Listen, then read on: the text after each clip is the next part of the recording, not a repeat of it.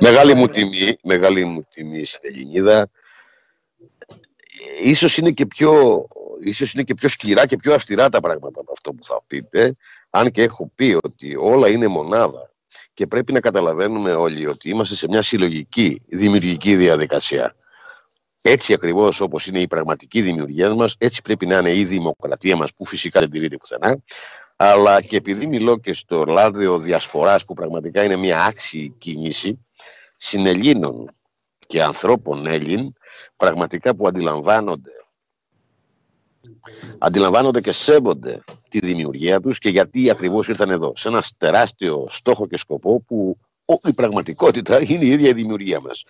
Χαιρετίζω λοιπόν ένα τεράστιο ραδιόφωνο το οποίο θα πάρει άλλες διαστάσεις και κάποια στιγμή θα είναι πάρα πολύ μεγάλο και θα πρέπει να γίνει με, όπου θα ενταχθούν όλοι οι άνθρωποι όσοι μπορούν περισσότερο σε όλο τον πλανήτη για να ακουστούν όλες οι αλήθειες, η πραγματική γνώση γιατί η γνώση είναι η αλήθεια. Η αλήθεια είναι η γνώση.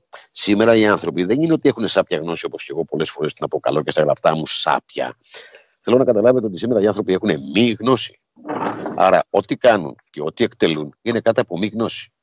Και οτιδήποτε εκτελούν είναι μέσα σε μια αποστατική τεράστια διαδικασία η οποία είναι εκτός της φυσιολογίας τους, εκτός της δημιουργίας τους. Άρα, θέλω να πω λοιπόν ότι όταν μιλάμε για Έλληνες της Διασποράς, εγώ προσωπικά, έτσι όπως έχω τεθεί, έτσι όπως έχει γραφτεί και έτσι όπως το έχω καταθέσει με αποδεικτικές διαδικασίες, δεν εννοώ αυτούς που γεννήθηκαν σε έναν ελληνικό χώρο όπως σήμερα μας έχουν καταφέρει και έχουν καταφερθεί απέναντί μας σε ένα μικρό γεωγραφικό διαμέρισμα που συνεχώς μικραίνει και φυσικά σε αυτό το γεωγραφικό διαμέρισμα με λυπεί το γεγονός αλλά είναι εβραϊκή χριστιανόπληκτη αλλά και με υβρίδια που μας έχουν φορτώσει στον τόπο μας, όχι τώρα, από παλαιότερα. Έτσι κάνανε γιατί γνωρίζανε τι σημαίνει η μήτρα της Ελλάδος. Εκεί σε αυτό το γεωγραφικό μέρος θα πω ότι είναι η καθέδρα της Ελλάς. Αλλά η Ελλάς, θέλω να καταλάβετε ότι η έννοια της, ε, του, κωδικού, του κωδικού Ελλάς δεν είναι η Ελλάδα που τη λένε σήμερα Ελλάδα και μας θυμίζει η Ελλάδα. Σήμερα λοιπόν προσπάθησαν όλα αυτά τα ζώα του χάους που κυκλοφορούν στον πλανήτη και που τους επιτρέπεται και τα τροφοδοτείτε ενώ πρέπει να τα δίνετε πολύ άσχημα και έχω ορκιστεί ότι θα περάσω την ελίτ μπροστά σας και θα γονατίσει και θα έρχεται μόνο να σας, να, να σας προσεγγίζει γονατιστή και σε, να σέρνονται θα σας πω ότι δεν υπάρχει κανένα κράτος ή έθνος πουθενά στον πλανήτη πέραν των Έλληνων ανθρώπων. Γι' αυτό και αν δείτε και τα παγκόσμια ταμεία υπογράφουν ως ένα έθνος. Άρα ένα έθνος είναι ένα κράτος. Γιατί θα σας το εξηγήσω. Η Ελλάς ως Ελλάς σημαίνει L με δύο L. Με ένα L σημαίνει το φως με ένα L. Το λας σημαίνει λίθος. Να μην την πούμε πέτρα. Γιατί θα καταλάβει κάποιος ότι στουρνάρει. Ας καταλάβει ότι είναι λίθος. Άρα έχουμε μία φωτεινή πέτρα μια φωτεινό, ένα φωτεινό λίθος. Άρα λοιπόν αυτός ο φωτεινός λίθος δεν είναι το γεωγραφικό διαμέρισμα το μικρό που σε έχουν περιορίσει σήμερα. Και η Ιταλία δεν είναι φωτεινή. Η Ιωνία δίπλα, δεν μπορώ να την πω Τουρκία αυτό το μόρφωμα Τουρκία, η Ιωνία. Άρα Ελλάς είναι το κωδικό όνομα του δημιουργήματος του ελάνιου πλανητικού οργανισμού. Ελλάς, που σημαίνει φωτεινός λίθος. Τώρα, πόσοι αντιλαμβάνονται ότι η Ελλάδα είναι κάτι σύνορα που κάτι ζώα τα έχουν κόψει και δίθεν έχουν συμφωνίες παγκόσμια του ΟΗΕ, που ο ΟΗΕ δεν υπάρχει, υπάρχει μόνο μια κλωστή που το συνδέει, την οποία θα την κόψω ή θα την εκμεταλλευτώ όπως θέλω εγώ. Είναι μια άλλη διαδικασία μιας μη γνώσης και μιας σάπιας αποστατικής λεκτικής που όλοι μολύνονται και αρρωσταίνουν. Άρα, Ελλάς είναι ο πλανήτης Ελλάς. Όταν τη λέμε γέα, Δήμητρα Άρτεμις είναι ένας προσδιορισμός. Δηλαδή, υγεία. Σαφώς είναι υγεία, διότι είναι τα υλικά που συστήνει το πλανήτης. Και δεν είναι ο μόνος. Όλοι οι πλανήτες έχουν υγεία, χθόνα δηλαδή. Χώμα λαϊκά και βλάχικα. Έτσι, το Δήμητρα είναι προσδιορισμός του ηλιακού συστήματος με το κωδικό όνομα του πλανήτη. Όταν ακούτε Άρτεμις, θεωρούμε και βλέπουμε ότι είναι ο προσδιορισμός, ο συμπαντικός του πλανήτη. Ότι αυτός ο πλανήτης είναι ο πλανήτης Ελλάς ως κωδικό δημιουργικό όνομα. Γέα, ναι γιατί είναι γέα. και ανήκει στο, πλανητικό, στο, στο ηλιακό σύστημα Δήμητρα είναι που ανήκει στο ηλιακό σύστημα του Απόλλωνα και ανήκει στο σύμπαν Άρτεμις. Είναι δηλαδή προσδιορισμός. Σαν να λες εσύ είμαι η νίκη πελάγρη του τάδε της τάδε από τον τάδε τόπο. Άρα, Ελλάς είναι ο πλανήτης και φωτεινή πέτρα νοείται ο πλανήτης. Άρα, όλοι οι άνθρωποι, προσέχτε τώρα, μιλάω για ανθρώπους, η πρώτη ιδιότητα του ανθρώπου είναι το Έλλην. Γι' αυτό και μένει στην Ελλάς, τον πλανήτη. Έλλην δεν είναι λοιπόν ο ανθρωπάκος, ο Εβραίος, ο Ιβριδιακός, το σπέρμα, το ζαβό, η ασταθές κατασκευή Ιβριδιακή που τη χώσα στην Ελλάδα και μου λέει επειδή μιλάει ελληνικά είμαι Έλλην. Δεν είναι το πρόβλημα εκεί. Το πρόβλημα που πρέπει να καταλάβεις είναι ότι αυτός ο πλανήτης είναι ο χώρος της δημιουργίας σου, το που θα ενσαρκωθεί σε ποιο τόπο έχει να κάνει με το τοποκιστικό όνομα που δίνουμε, γι' αυτό και θα δείτε και στην αρχή Ελλάδα θα σας πω. Άρα ο Έλλην είναι το κωδικό όνομα του ανθρώπινου θείου δημιουργήματος και συντάσσεται ως εξής. Το «ειν» είναι «ειν» εκτός από τα ε2 λάμδα σημαίνει αυτό αυτό που βλέπει ή αυτός που βλέπει αυτό που θα δει το όλον.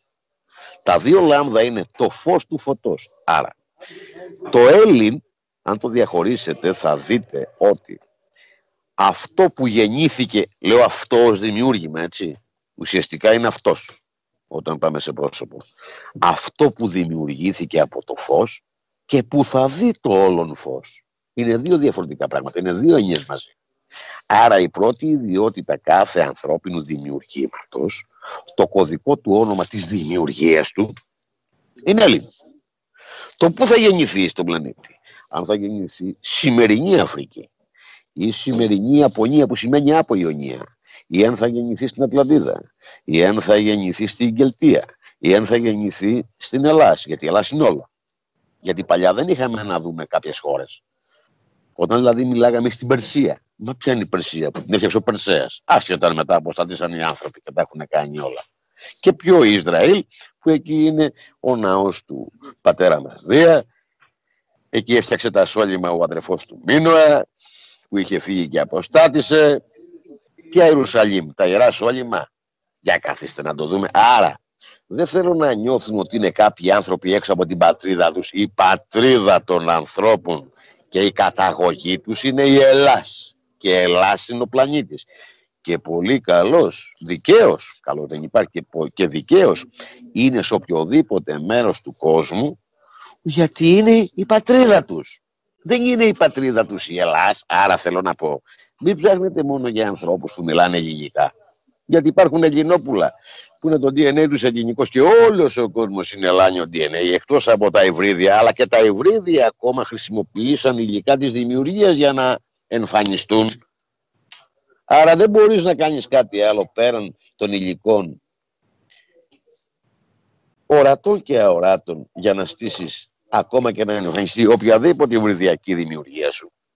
Άρα σήμερα στο ράδιο Διασπορά, σήμερα μιλάνε για τους ανθρώπους και εκεί είναι μια μεγάλη διαδικασία που πρέπει να αναπτύξετε τη γνώση και να ξεφύγουμε από τις ράτσες που φτιάξαν αυτοί. Αυτοί έχουν φτιάξει και ρατσιστικούς νόμους για τις ράτσες που κατασκεύασαν τα ζώα.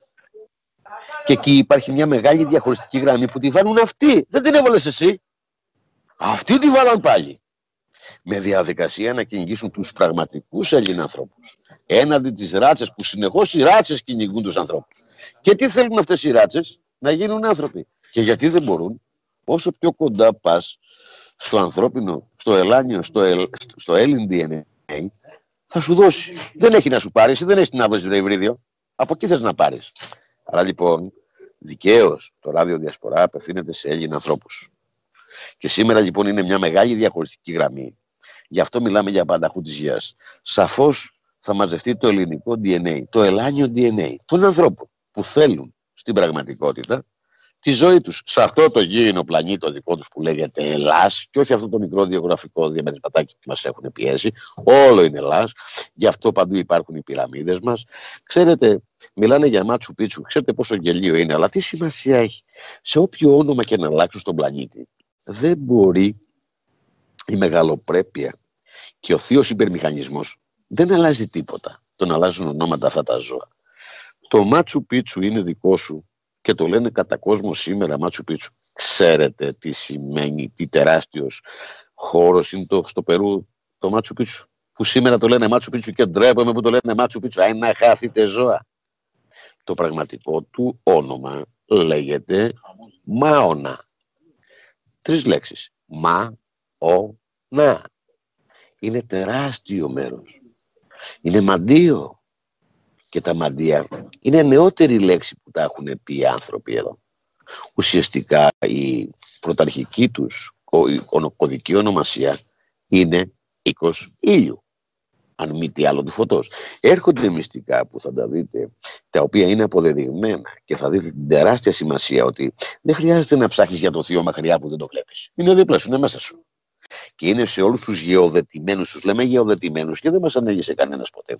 Τι σημαίνει ρε φίλε μου γεωδετημένος; Του λέει η λέξη ρε φίλε μου, δεμένος με τη γέα. Δηλαδή το ουράνιο κομμάτι της αρχής της αρχής σου είναι ήδη στη γέα. Γιατί η γέα ο πλανητικός οργανισμός χρειάζεται συνέχεια ενέργεια. Αν σβήσεις σαν διακόπτης, τελείωσαν όλα.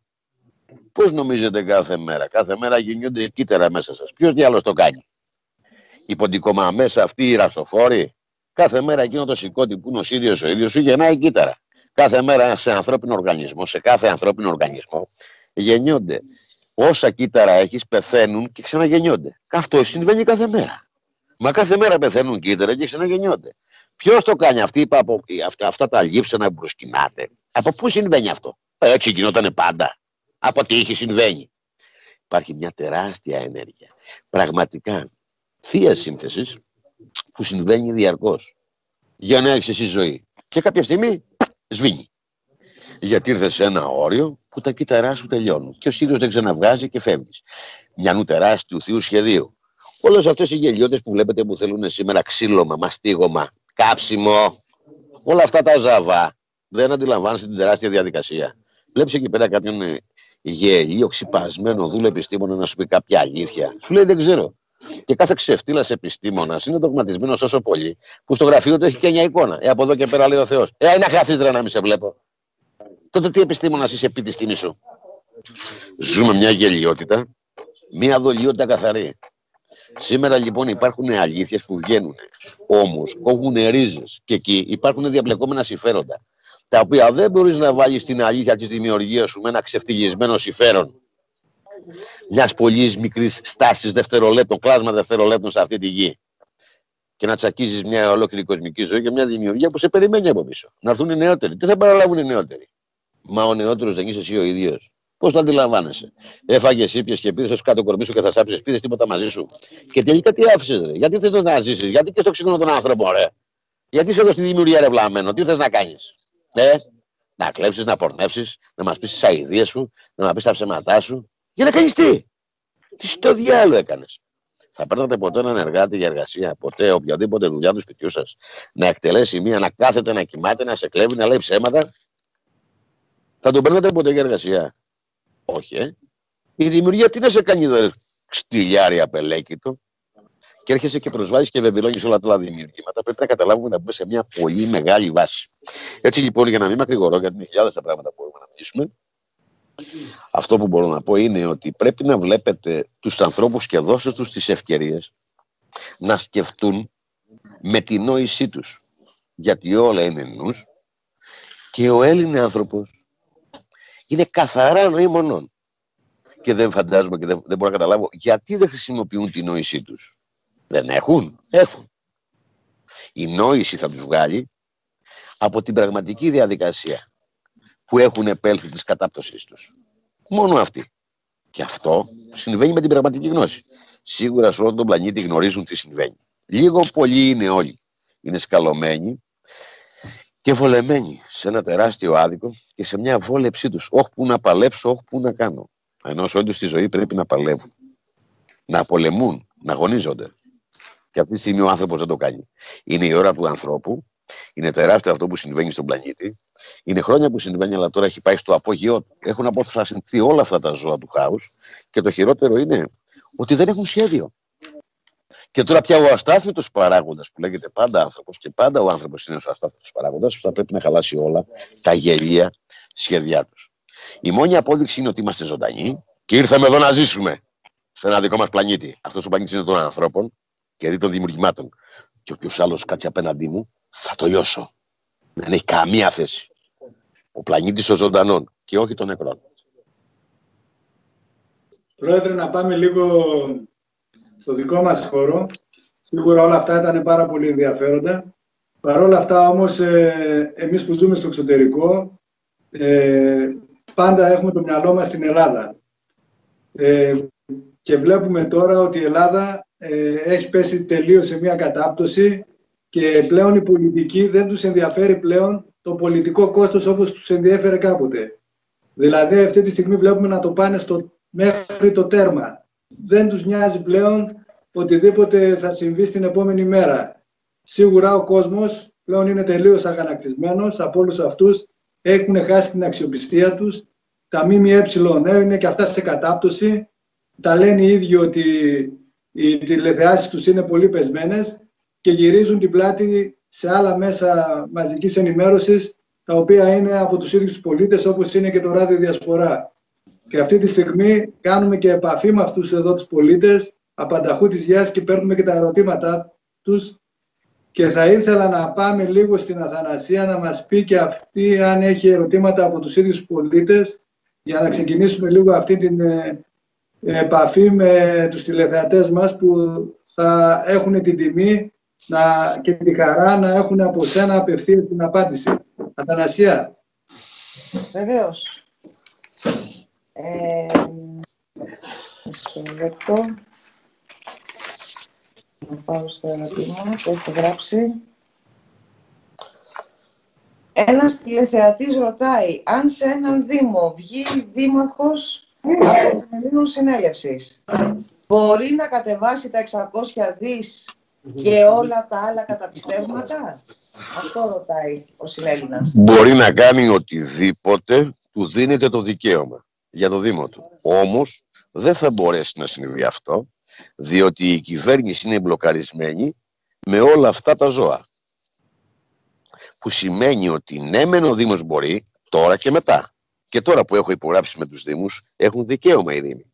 Το γεγονός ότι υπάρχει μια καθοριστική χούντα ε, δικαιοσύνης, αστυνομίας, μα είναι δυνατόν να μην τα έχουν αυτά; Είναι το πρώτο που κοιτάνε σε έναν χώρο και αυτός ο χώρος ο δικός μας, αλλά και οι άλλοι χώροι, αλλά ιδιαίτερα για την Ελλάδα να μιλήσω, είναι μπλοκαρισμένος από τότε που συστήθηκε το δίθεν ελληνικό κράτος. Πρέπει να ξέρετε ότι όταν συστήθηκε νεότερα, τις νεότερες ιστορίες, το ελληνικό κράτος συστήθηκε με σύνταγμα που το έφεραν χίλιοι βαβαροί. Δηλαδή το βαβαρικό σύνταγμα έχουμε ακόμα. Δηλαδή το χαζάρικο. Δεν υπάρχει κάτι στην Ελλάδα ελληνικό. Ούτε στο σύνταγμά μας, ούτε πουθενά. Με αποτέλεσμα ναι, υπακούμε σε Ρώμους. Σαφώς αν δείτε ότι οι αστυνομικοί διδάσκονται στη, στη σχολή τους ρωμαϊκό χαζάρικο δίκαιο. Γιατί ενώ η Ρώμη είναι δικιά μας, μιλάνε για τη Ρώμη που έχει πέσει η Ρώμη και την έχουν πάρει οι Χαζάροι, οι Μογγόλοι και τα Μογγολοσπέρματα. Από εκεί και πέρα καταλαβαίνετε ότι στην Ελλάδα δεν υπάρχει κανένας νόμος ελληνικός για την Ελλάδα, γι' αυτό και είχαμε στο Βασιλιά φόρτωμα τον Όθωνα. Είχαμε τότε το βασιλείο του Όθωνα 12 ετών. Φυσικά πάνω από τον Όθωνα ήταν το δόγμα της Ρωμανίας, δηλαδή τα παπαδαριά, δηλαδή το δόγμα του Βαντικανού και όχι μόνο. Από εκεί και πέρα λοιπόν ο Δήμος μπορεί να κατεβάσει ό,τι θέλει, αλλά δεν θα του επιτρέψουν γιατί η διακυβέρνηση της χώρας δεν είναι της Ελληνικής Συνέλευσης. Από την ώρα που η διακυβέρνηση θα είναι της Ελληνικής Συνέλευσης, οποιοδήποτε Δήμος θα κατεβάζει και θα τα κατεβάζει και μόνος του, γιατί θέλει για τα έργα του. Δηλαδή ο Δήμος ο Δήμος θα κατεβάζει και τα ίδια του τα έργα που θέλει στο Δήμο για τους ανθρώπους του. Έτσι είναι και το σύστημα των παγκόσμιων. Όμως η διακυβέρνηση θα πρέπει να είναι της Ελλήνων Συνέλευσης. Εάν η διακυβέρνηση και η κυβέρνηση και η Βουλή δεν είναι Ελλήνων Συνέλευσης και δεν έχει εγκαθιδρυθεί η δημοκρατία όπως πραγματικά είναι η δημοκρατία, δεν μπορούν να κατέβουν όχι μόνο τα 600 αλλά και τα παγκόσμια ταμεία.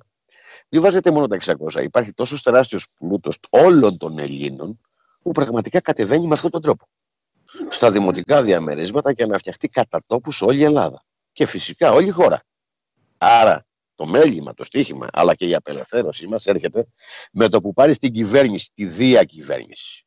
της χώρας στα χέρια σου. Και αυτό πρέπει να το κάνουν οι Έλληνες. Γι' αυτό είναι τεράστιος αυτός ο οργανισμός. Έχει δομηθεί με χιλιάδες ελληνικές ψυχές που αντιλαμβάνονται και τώρα πρέπει συνεχόμενα να έρχονται πραγματικά ελάνιε ψυχές και να δημιουργηθεί αυτή η μεγάλη αιστεία του ελληνισμού για να εγκαθιδρυθεί ο, όλος ο ελληνισμός και η ελληνικότητα. Σήμερα έχουμε την εγκαθίδρυση των Ελλήνων. Πρέπει να πάρουν οι Έλληνες τα πράγματα στα χέρια τους. Με μια πραγματική καταστατική διαδικασία και με ένα αξιακό που θα πορεύουν οι νόμοι.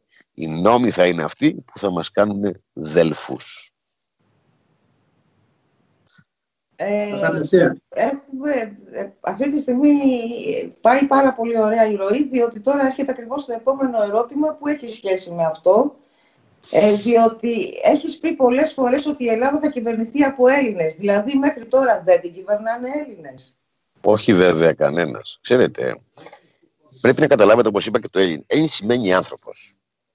Αν ένας άνθρωπος αποστατήσει και πάει απέναντι στη φυσιολογία του απέναντι στη δημιουργία του, απέναντι στο, στο σύνολο το ολικό της μονάδας των ανθρώπων που είναι ίδιας ουσίας, τότε πάβει να είναι Έλλην άνθρωπος. Γίνεται αποστάτης και κρατάει απόσταση από τη διαδικασία.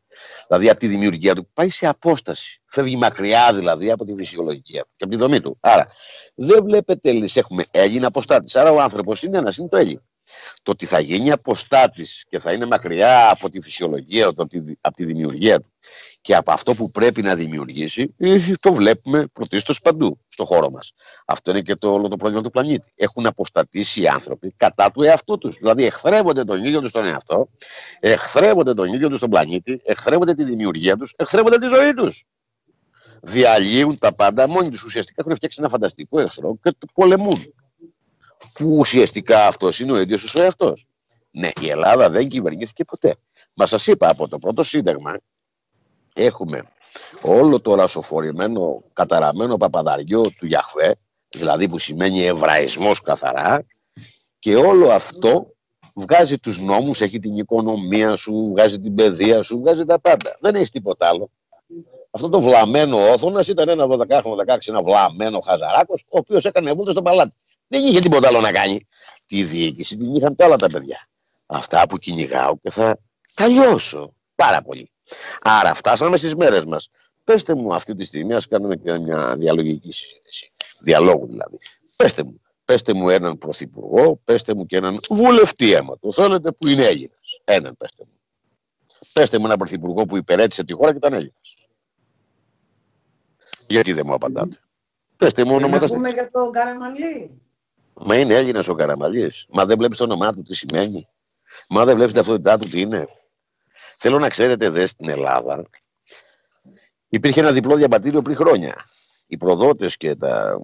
αυτοί που ήσαν φιλικά προσκύμενα στους Χαζάρους τους είχαν βάλει ένα όνομα. Όχι τώρα δεν ισχύει αυτό. Πολλοί από αυτά τα παιδιά είναι δικά μας γιατί τα ονόματα μετά φορέθηκαν στη νεότερη εποχή. Αλλά στην παλαιότερη εποχή είχαν διπλό διαβατήριο. Χαζάρικο τουρκικό, υποτίθεται οθωμανικό, και ελληνικό.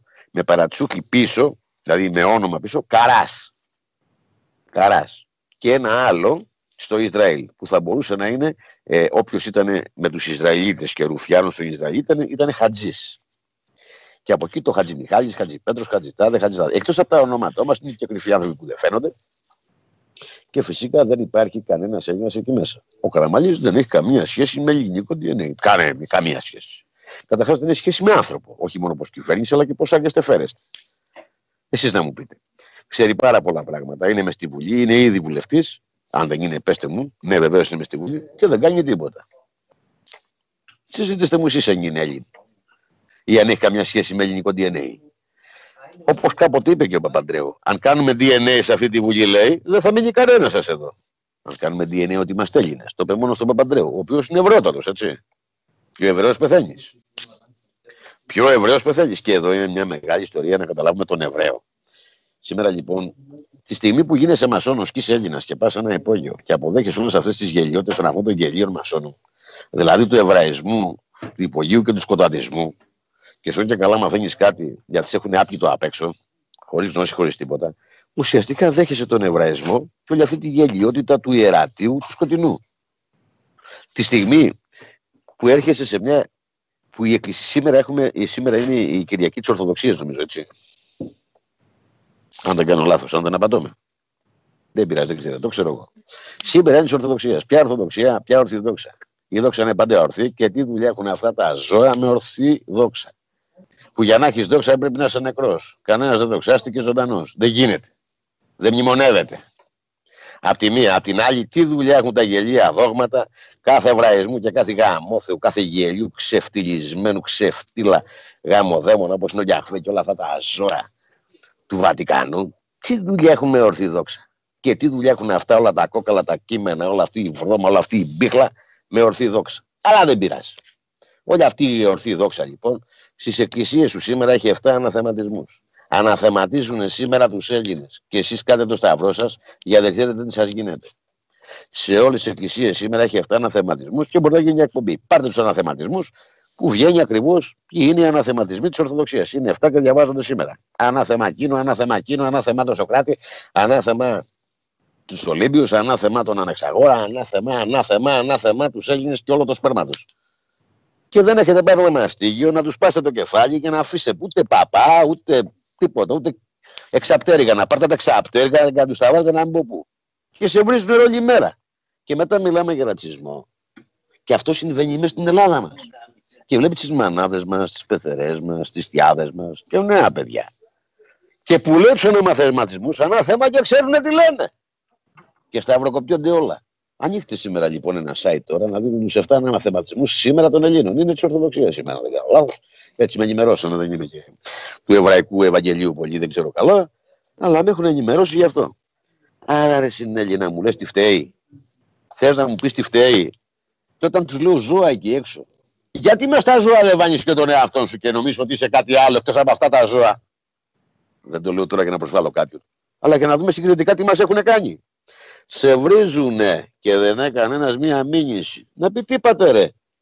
Άρα αυτοί τώρα εγώ δεν μπορώ να τους πω χριστιανούς. Εγώ τους λέω Εβραίους. Γιατί σε όλο αυτό το λόμπι εδράζεται όλο το σόι των Εβραίων, όλων αυτών των άπλητων ανθρώπων που δεν τους ξέρω, που με μισούν παγκόσμια και με βρίσκουν παγκόσμια και με βρίσκουν και με τι εκκλησίες μας.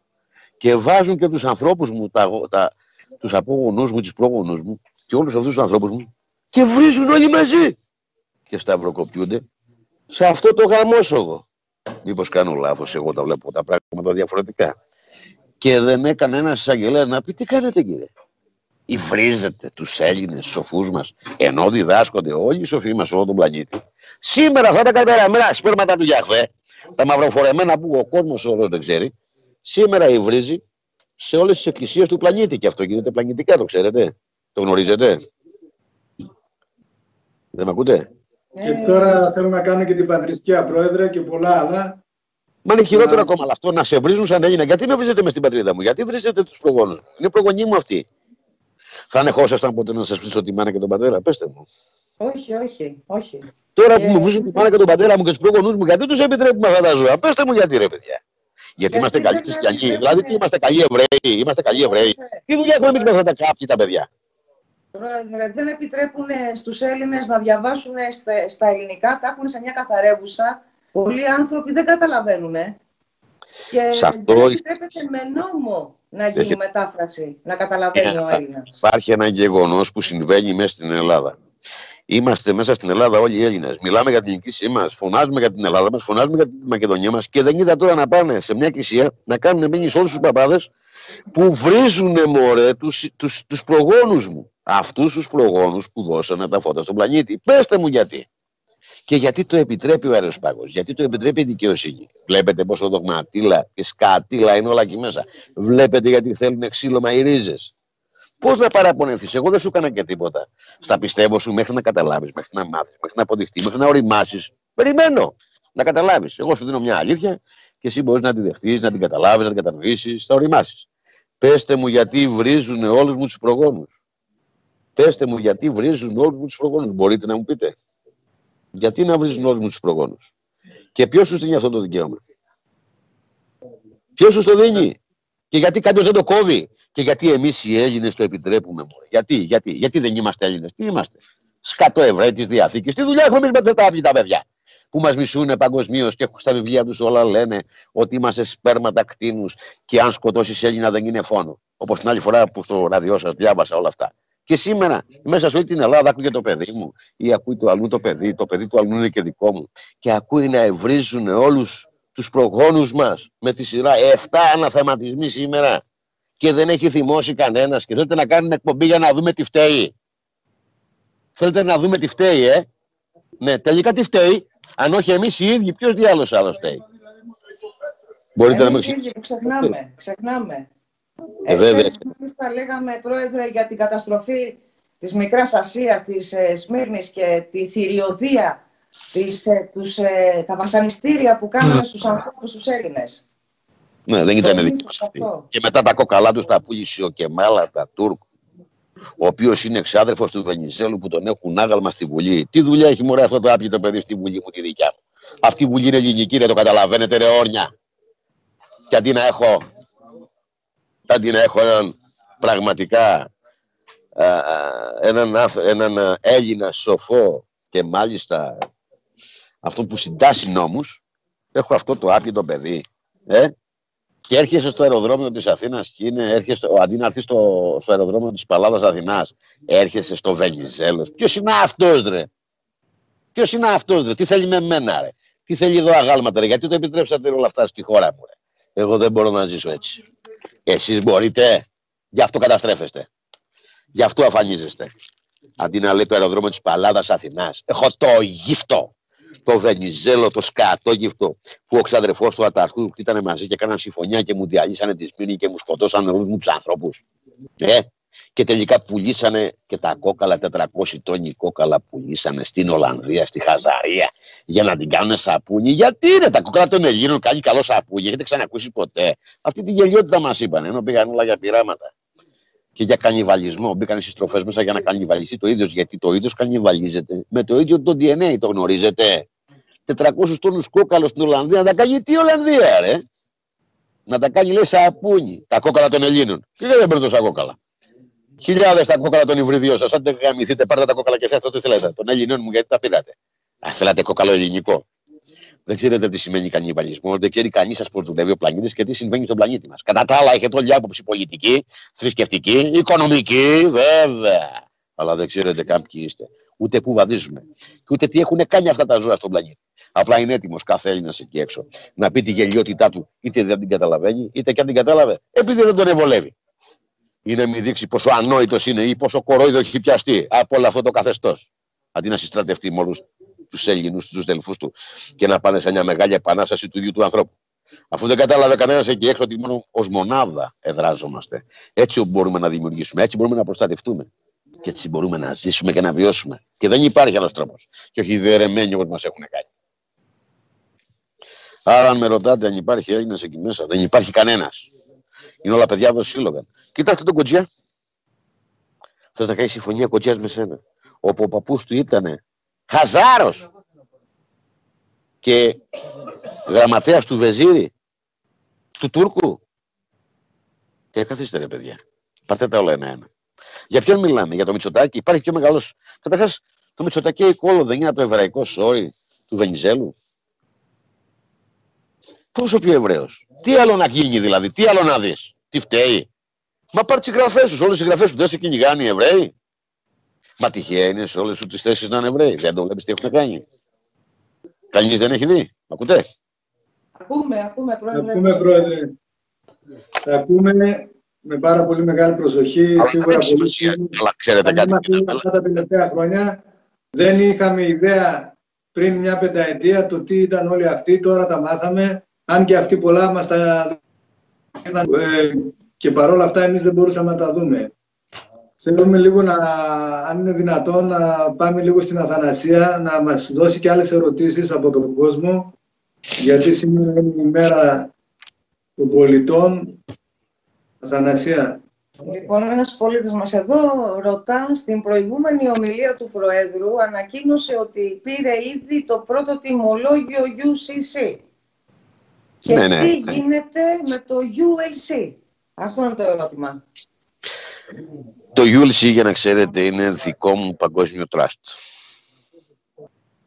Αυτό είναι ένα μεγάλο κεφάλαιο το οποίο θα πρέπει να ανοίξει προσεκτικά και θέλω οι συνέλληνες, ό,τι λέω, είναι μια πληροφορία. Ό,τι ακούτε γύρω σας δεν σημαίνει ότι τρέχετε γύρω, ότι πάτε και το ακολουθείτε. Θα έλεγα να είστε, να είστε όλοι προσεκτικοί.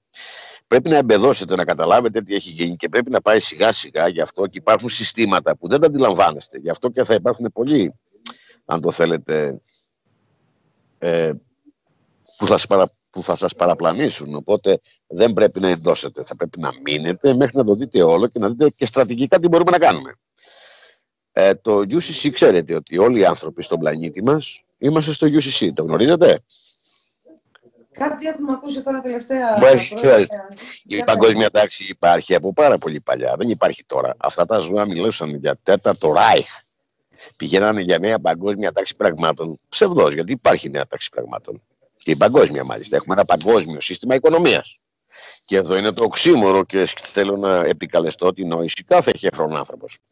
Εφόσον έχουμε παγκόσμιες τράπεζες, εφόσον έχουμε παγκόσμιο σύστημα, εφόσον έχουμε χρηματιστήρια παγκόσμια, τα οποία πρέπει να ξέρετε ότι τα χρηματιστήρια είναι των ανθρώπων, δεν είναι αυτών των ηγηθείων, άσχετα τα δικούν, κλέβουν και τα ισοσταθμίζουν όπως θέλουν αυτοί. Άρα, πώς είναι δυνατόν να έχω παγκόσμια οικονομία και να έχω μεροκάματο ένα δολάριο στο Βιετνάμ και 150 στην Αμερική. Από την άλλη, να έχω, αφού έχω ένα, ένα ευρώ μεροκάμα, έχω πολύ φτηνό σιτάρι και σπόρους και στην Αμερική είναι πιο ακριβά. Αυτό υπάρχει μια ανισότητα στον πλανήτη, ένα τρελάδικο ανόητο, αποστατικό, όπως αυτοί το έχουν στήσει. Το ότι ακολουθούν οι άνθρωποι, μέχρι πότε θα το κάνουν αυτό; Αυτό όλο πρέπει να εγκρεμιστεί. Άρα λοιπόν βλέπεις ότι έχεις μια φτωχιά χώρα η οποία παράγει τα ίδια με τη Αμερικής. Δεν παράγεται στον πλανήτη κάτι άλλο. Αν ε, δούμε ότι ο Βορράς δεν παράγει σχεδόν τίποτα και παράγει πολύ εποχιακά, και όσο πάει παγώνει ο πλανήτης, όλος ο πλανήτης παράγει τα ίδια. Ό,τι και να βάλεις, φυ, φυτρώνει. Δεν είναι ότι ένα μέρος είναι πολύ ειδικό. Άρα λοιπόν τα προϊόντα είναι ίδια αυτά που χρησιμοποιούμε. Ιδιαίτερα τα πολύ βασικά. Μόνο ένα 10% είναι εξειδικευμένο. Αλλά και αυτό γιατί δεν το δοκιμάσουν σε άλλους τόπους. Δηλαδή, μάγκο δεν βγαίνει μόνο στον Άγιο Ντομίνικο. Δεν του βγαίνει. Στην ίδια παράγει γραμμή του πλανήτη μας. Το ότι δεν βάζει ένας τόπο είναι μια άλλη ιστορία. Άρα ελέγχουν τις παραγωγές, ελέγχουν την αξία της ζωής, ελέγχουν την οικονομία με, παρά, με τεράστιους παράδοξους αποστατικούς τρόπους. Έτσι, δημιουργούν μια ανισορροπία στον πλανήτη ώστε να μπορούν να δικαιολογήσουν τη μεταναστευτική πολιτική, έτσι μεταδοπίζουν πληθυσμό και διαλύουν χώρες, λαούς, ανθρώπους, ζωές. Και αυτό είναι ένα συνεχόμενο παιχνίδι που δεν θα τελειώσει ποτέ. Θα δεις μια χώρα που είναι ανύπαρτη, να υπάρχει αύριο το πρωί. Και θα δεις μια που έχει τεράστια ιστορία να σβήνει και να λιώνει. Δηλαδή, αν δείτε το Αφγανιστάν πριν του βάλουν το. Αυτές συνεχώς δημιουργούν πόλους αιστεία πολέμου και συνεχώς διεξάγουν πολέμους. Άρα η πόλωσή τους είναι δικιά τους. Είναι καθαρά καταστρατηγημένοι. Θα σας πω αυτό. Πετε μου πώς γνωρίζετε ότι το Κοράνι, αυτό το γαμημένο σκάτο βιβλίο του Μωάμεθ, δεν υπάρχει ένα ανύπαρτο; Ό,τι λέει μέσα είναι όλοι οι ξεφτυλισμένοι γραφοί των Εβραίων αυτό το μουλάδικο βιβλίο που θα τους τιμωρήσω πολύ άσχημο για αυτές τις μαλακίες που λένε, είναι μέσα στο Κοράνι. Και το Κοράνι, όλη αυτή τη γελιότητα, την εκδίδει η Καθολική Εκκλησία, ειδικά το Βατικανό. Το γνωρίζετε ότι το Κοράνι το εκδίδει το Βατικανό και αυτή το έφτιαξε; Ή δεν το γνωρίζετε; Τώρα μας το λες εσύ, Πρόεδρε. Λοιπόν, με όλες τις αποδείξεις που υπάρχουν και μπορώ να σας στείλω. Οι εκδόσεις και το ποιος το δημιούργησε είναι το ίδιο το Βατικάνο, δημιούργησε αυτή τη γελιότητα. Και όλα τα άλλα είναι για να ζείτε εσείς το μάτριξ της ανοησίας, της λύθης και της ανυπαρξίας. Το Βατικάνο εκδίδει το Κοράνι, αυτό συμπληρώνει και βάζει ό,τι θέλει, αυτό δρομολογεί τα πράγματα. Και αυτό είναι παγκόσμιο και όλες οι αιρέσει από εκεί. Άρα λοιπόν, τι διαφορά μπορεί να έχει ένας μουσουλμάνος με ένα χριστιανό, όπου μέσα μιλάει για και τον ξεφτυλισμένο τον Αβραάμ, για όλο το γελίο, το σόι, το ξεφτυλισμένο, το βρωμιάρικο, το εβραϊκό, το οποίο έχει μπει και στον Κοράνι και έρχεται τώρα να πολεμήσει. Ο μουσουλμάνος με ποιον, με τον χριστιανό, που και οι δύο Εβραίοι είναι. Και οι δύο είναι μια εβραϊκή γελιότητα που δεν ξέρουν τι είναι. Και τους έχει βάλει μια άλλη γελία εβραϊκή κοινότητα. Που τελικά οι πραγματικοί Εβραίοι της Διαθήκης δεν υπάρχουν. Είναι οι Χαζάροι και λένε ότι είναι Εβραίοι οι πραγματικοί Εβραίοι της Διαθήκης πραγματικά που αξίζουν άμα το θέλεις να, να μιλάνε μαζί τους και για αυτούς, είναι οι πραγματικοί Εβραίοι και έχουν πολύ μεγάλο πρόβλημα με τους Χαζάρους που λένε ότι είναι Εβραίοι. Και σε ένα Ισραήλ υπάρχει πολύ μεγάλη πόλωση αυτή τη στιγμή. Για τους Εβραίους που λένε εμείς είμαστε Εβραίοι και αυτά τα ζώα δεν είναι. Και δεν ξέρουμε τίποτα για αυτά που κάνουν. Άρα μιλάμε για ένα σχέδιο, αν το θέλετε, μιας πολιτικής, δολοφονικής κατάστασης που οι πραγματικοί Εβραίοι της Διαθήκης δεν δέχονται αυτά τα ζώα που λένε ότι είναι Εβραίοι. Είναι χαζάρια, σκαναζίμ και ουσιαστικά είναι μια σέχτα, μια κάστα η οποία δημιουργεί τις, ε, τις ε, αιρέσεις και τις θρησκείες και πολλώνει τον κόσμο και την ανθρωπότητα. Δηλαδή οι πραγματικοί Εβραίοι που πρέπει να σεβαστούμε δεν έχουν καμία σχέση με αυτή την ιστορία. Άρα, πέστε μου ποια είναι η διαφορά και τι ακριβώς πρέπει να περιμένει ή τι να κάνει, τι να πράξει. Όλοι οι άνθρωποι αυτή τη στιγμή που μέσα στα δόγματα είναι βουτυμένοι, στην ανασφάλεια, στη δολιότητα, στην πίστη. Και πρέπει να φύγουν από την πίστη, να πάνε πραγματικά στο γνωρίζω. Γιατί κάθε πίστη έχει να πιστεύω. Πιστεύεις σημαίνει δεν ξέρεις. Άρα πάμε στη γνώση που πρέπει να ξέρουμε. Άρα, τι θέλω να πω; Άρα λοιπόν το σύστημά του στο θεοκρατικό από το 1666 έχει φτιάξει ένα παγκόσμιο σύστημα μέσα από τις έχτες και τις ξεφτυγισμένες, βαλιρές, βρώμικες θρησκείες μιαρές, ότι όλος ο πλανήτης είναι νεκρός. Γι' αυτό και τους πήγε στο ναυτικό δίκαιο. Το ναυτικό δίκαιο δεν είναι ναυτικό, όπως το λέτε εσείς και θεωρείτε καράβια. Έχει να κάνει με το είδωρο, έχει να κάνει με την υδάτινη δημιουργία, γιατί η δημιουργία είναι υδάτινη. Άρα έπρεπε να πάει σε αυτό το κομμάτι, άσχετα αν εσείς το καταλαβαίνετε. Άρα για όλο τον πλανήτη και το παγκόσμιο σύστημα που υπάρχει, που εκεί είναι όλες οι τράπεζες, εκεί είναι όλες οι πολιτικές, εκεί είναι όλα τα όπλα, γιατί παγκόσμια είναι τα όπλα πια, τα πάντα είναι παγκόσμια, τα πάντα τα έχουν κάνει ένα γραφείο και ένα μαγαζί. Σε αυτή τη διαδικασία λοιπόν, όλος ο πλανήτης από τότε που γεννιέται κάθε άνθρωπος είναι νεκρός. Και είναι συγκεκριμένα νεκρό πτώμα. Αυτό είναι στο πιστοποιητικό γέννησής του. Και φυσικά γι' αυτό και μας βάζουν και υπογράφουμε με μπλε στυλό και με μαύρο, γιατί είμαστε νεκροί. Ενώ κανονικά οι ζωντανοί στον πλανήτη υπογράφουν με κόκκινο και τα αποτυπώματά τους τα βάζουν με κόκκινο μελάνι. Θα έχετε δει πολλά μεγάλα σπουδαία έγγραφα που είναι με κόκκινο μελάνι. Σωστά; Σωστά. Πρόεδρε, θέλω να ρωτήσω, οι καπετάνοι στο πλοία ναι, ναι, ναι. Ε, είναι που έχουν και δικαίωμα να σε παντρέψουν, να σε θάψουν μέσα στο καράβι να κάνουν οτιδήποτε. Έτσι είναι, και αυτοί είναι πάνω σε αυτό το, Βέβαια. Το οποίο είναι ανώτερο από όλα, έτσι. Όταν ανέβουμε λίγο επίπεδο θα σας δείξω πώς το εννοούν αυτοί. Εν τω μεταξύ μιλάνε ότι αυτή τη στιγμή είσαι νεκρό πτώμα και έχουν τη διαχείρισή σου γι' αυτό και χρησιμοποιούν δικηγόρο. Γι' αυτό και ο δικηγόρος είναι στην νεότερη ιστορία. Ενώ πραγματικά στην Ελλάδα και στη Δημοκρατία δεν έχουμε ένα δικηγόρο. Δεν έχουμε ρήτορα ο οποίος μπορεί να αποκαταστήσει και να πει την αλήθεια, να την εκφράσει την αλήθεια με τον πιο κατανοητό τρόπο σε ένα δικαστήριο ή οπουδήποτε. Ή σε μια λαϊκή συγκέντρωση. Δικηγόρο έχουμε υποχρεωτικό γιατί ο δικηγόρος για το σύστημα του UCC δεν είναι άνθρωπος. Είναι όργανο ανάμεσα στο νεκρό και στη θεοκρατική τάξη που θα σε ακούσει. Άρα αυτά τα ζώα, αν δείτε τι έχουν υπογράψει μεταξύ τους, θα φρίξετε. Μιλάμε για γελία πράγματα. Η κοκκινοσκουφίτσα φαντάζει ότι είναι αστροφυσική. Όμως αυτό συμβαίνει δίπλα μας και πρέπει να τους πολεμήσουμε με τα ίδια τους τα όπλα και με τη γελιότητά τους. Φτάνοντας σε επίπεδα στρατηγικής, όπου θα πρέπει να συστρατευτούν όλοι οι άνθρωποι, οι οποίοι κάποια στιγμή θα τους καλέσω, αν το θέλετε, ίσως και χρειαστεί να το κάνουν, να υπογράψουν και με ειδική διαδικασία ότι είναι ζωντανοί.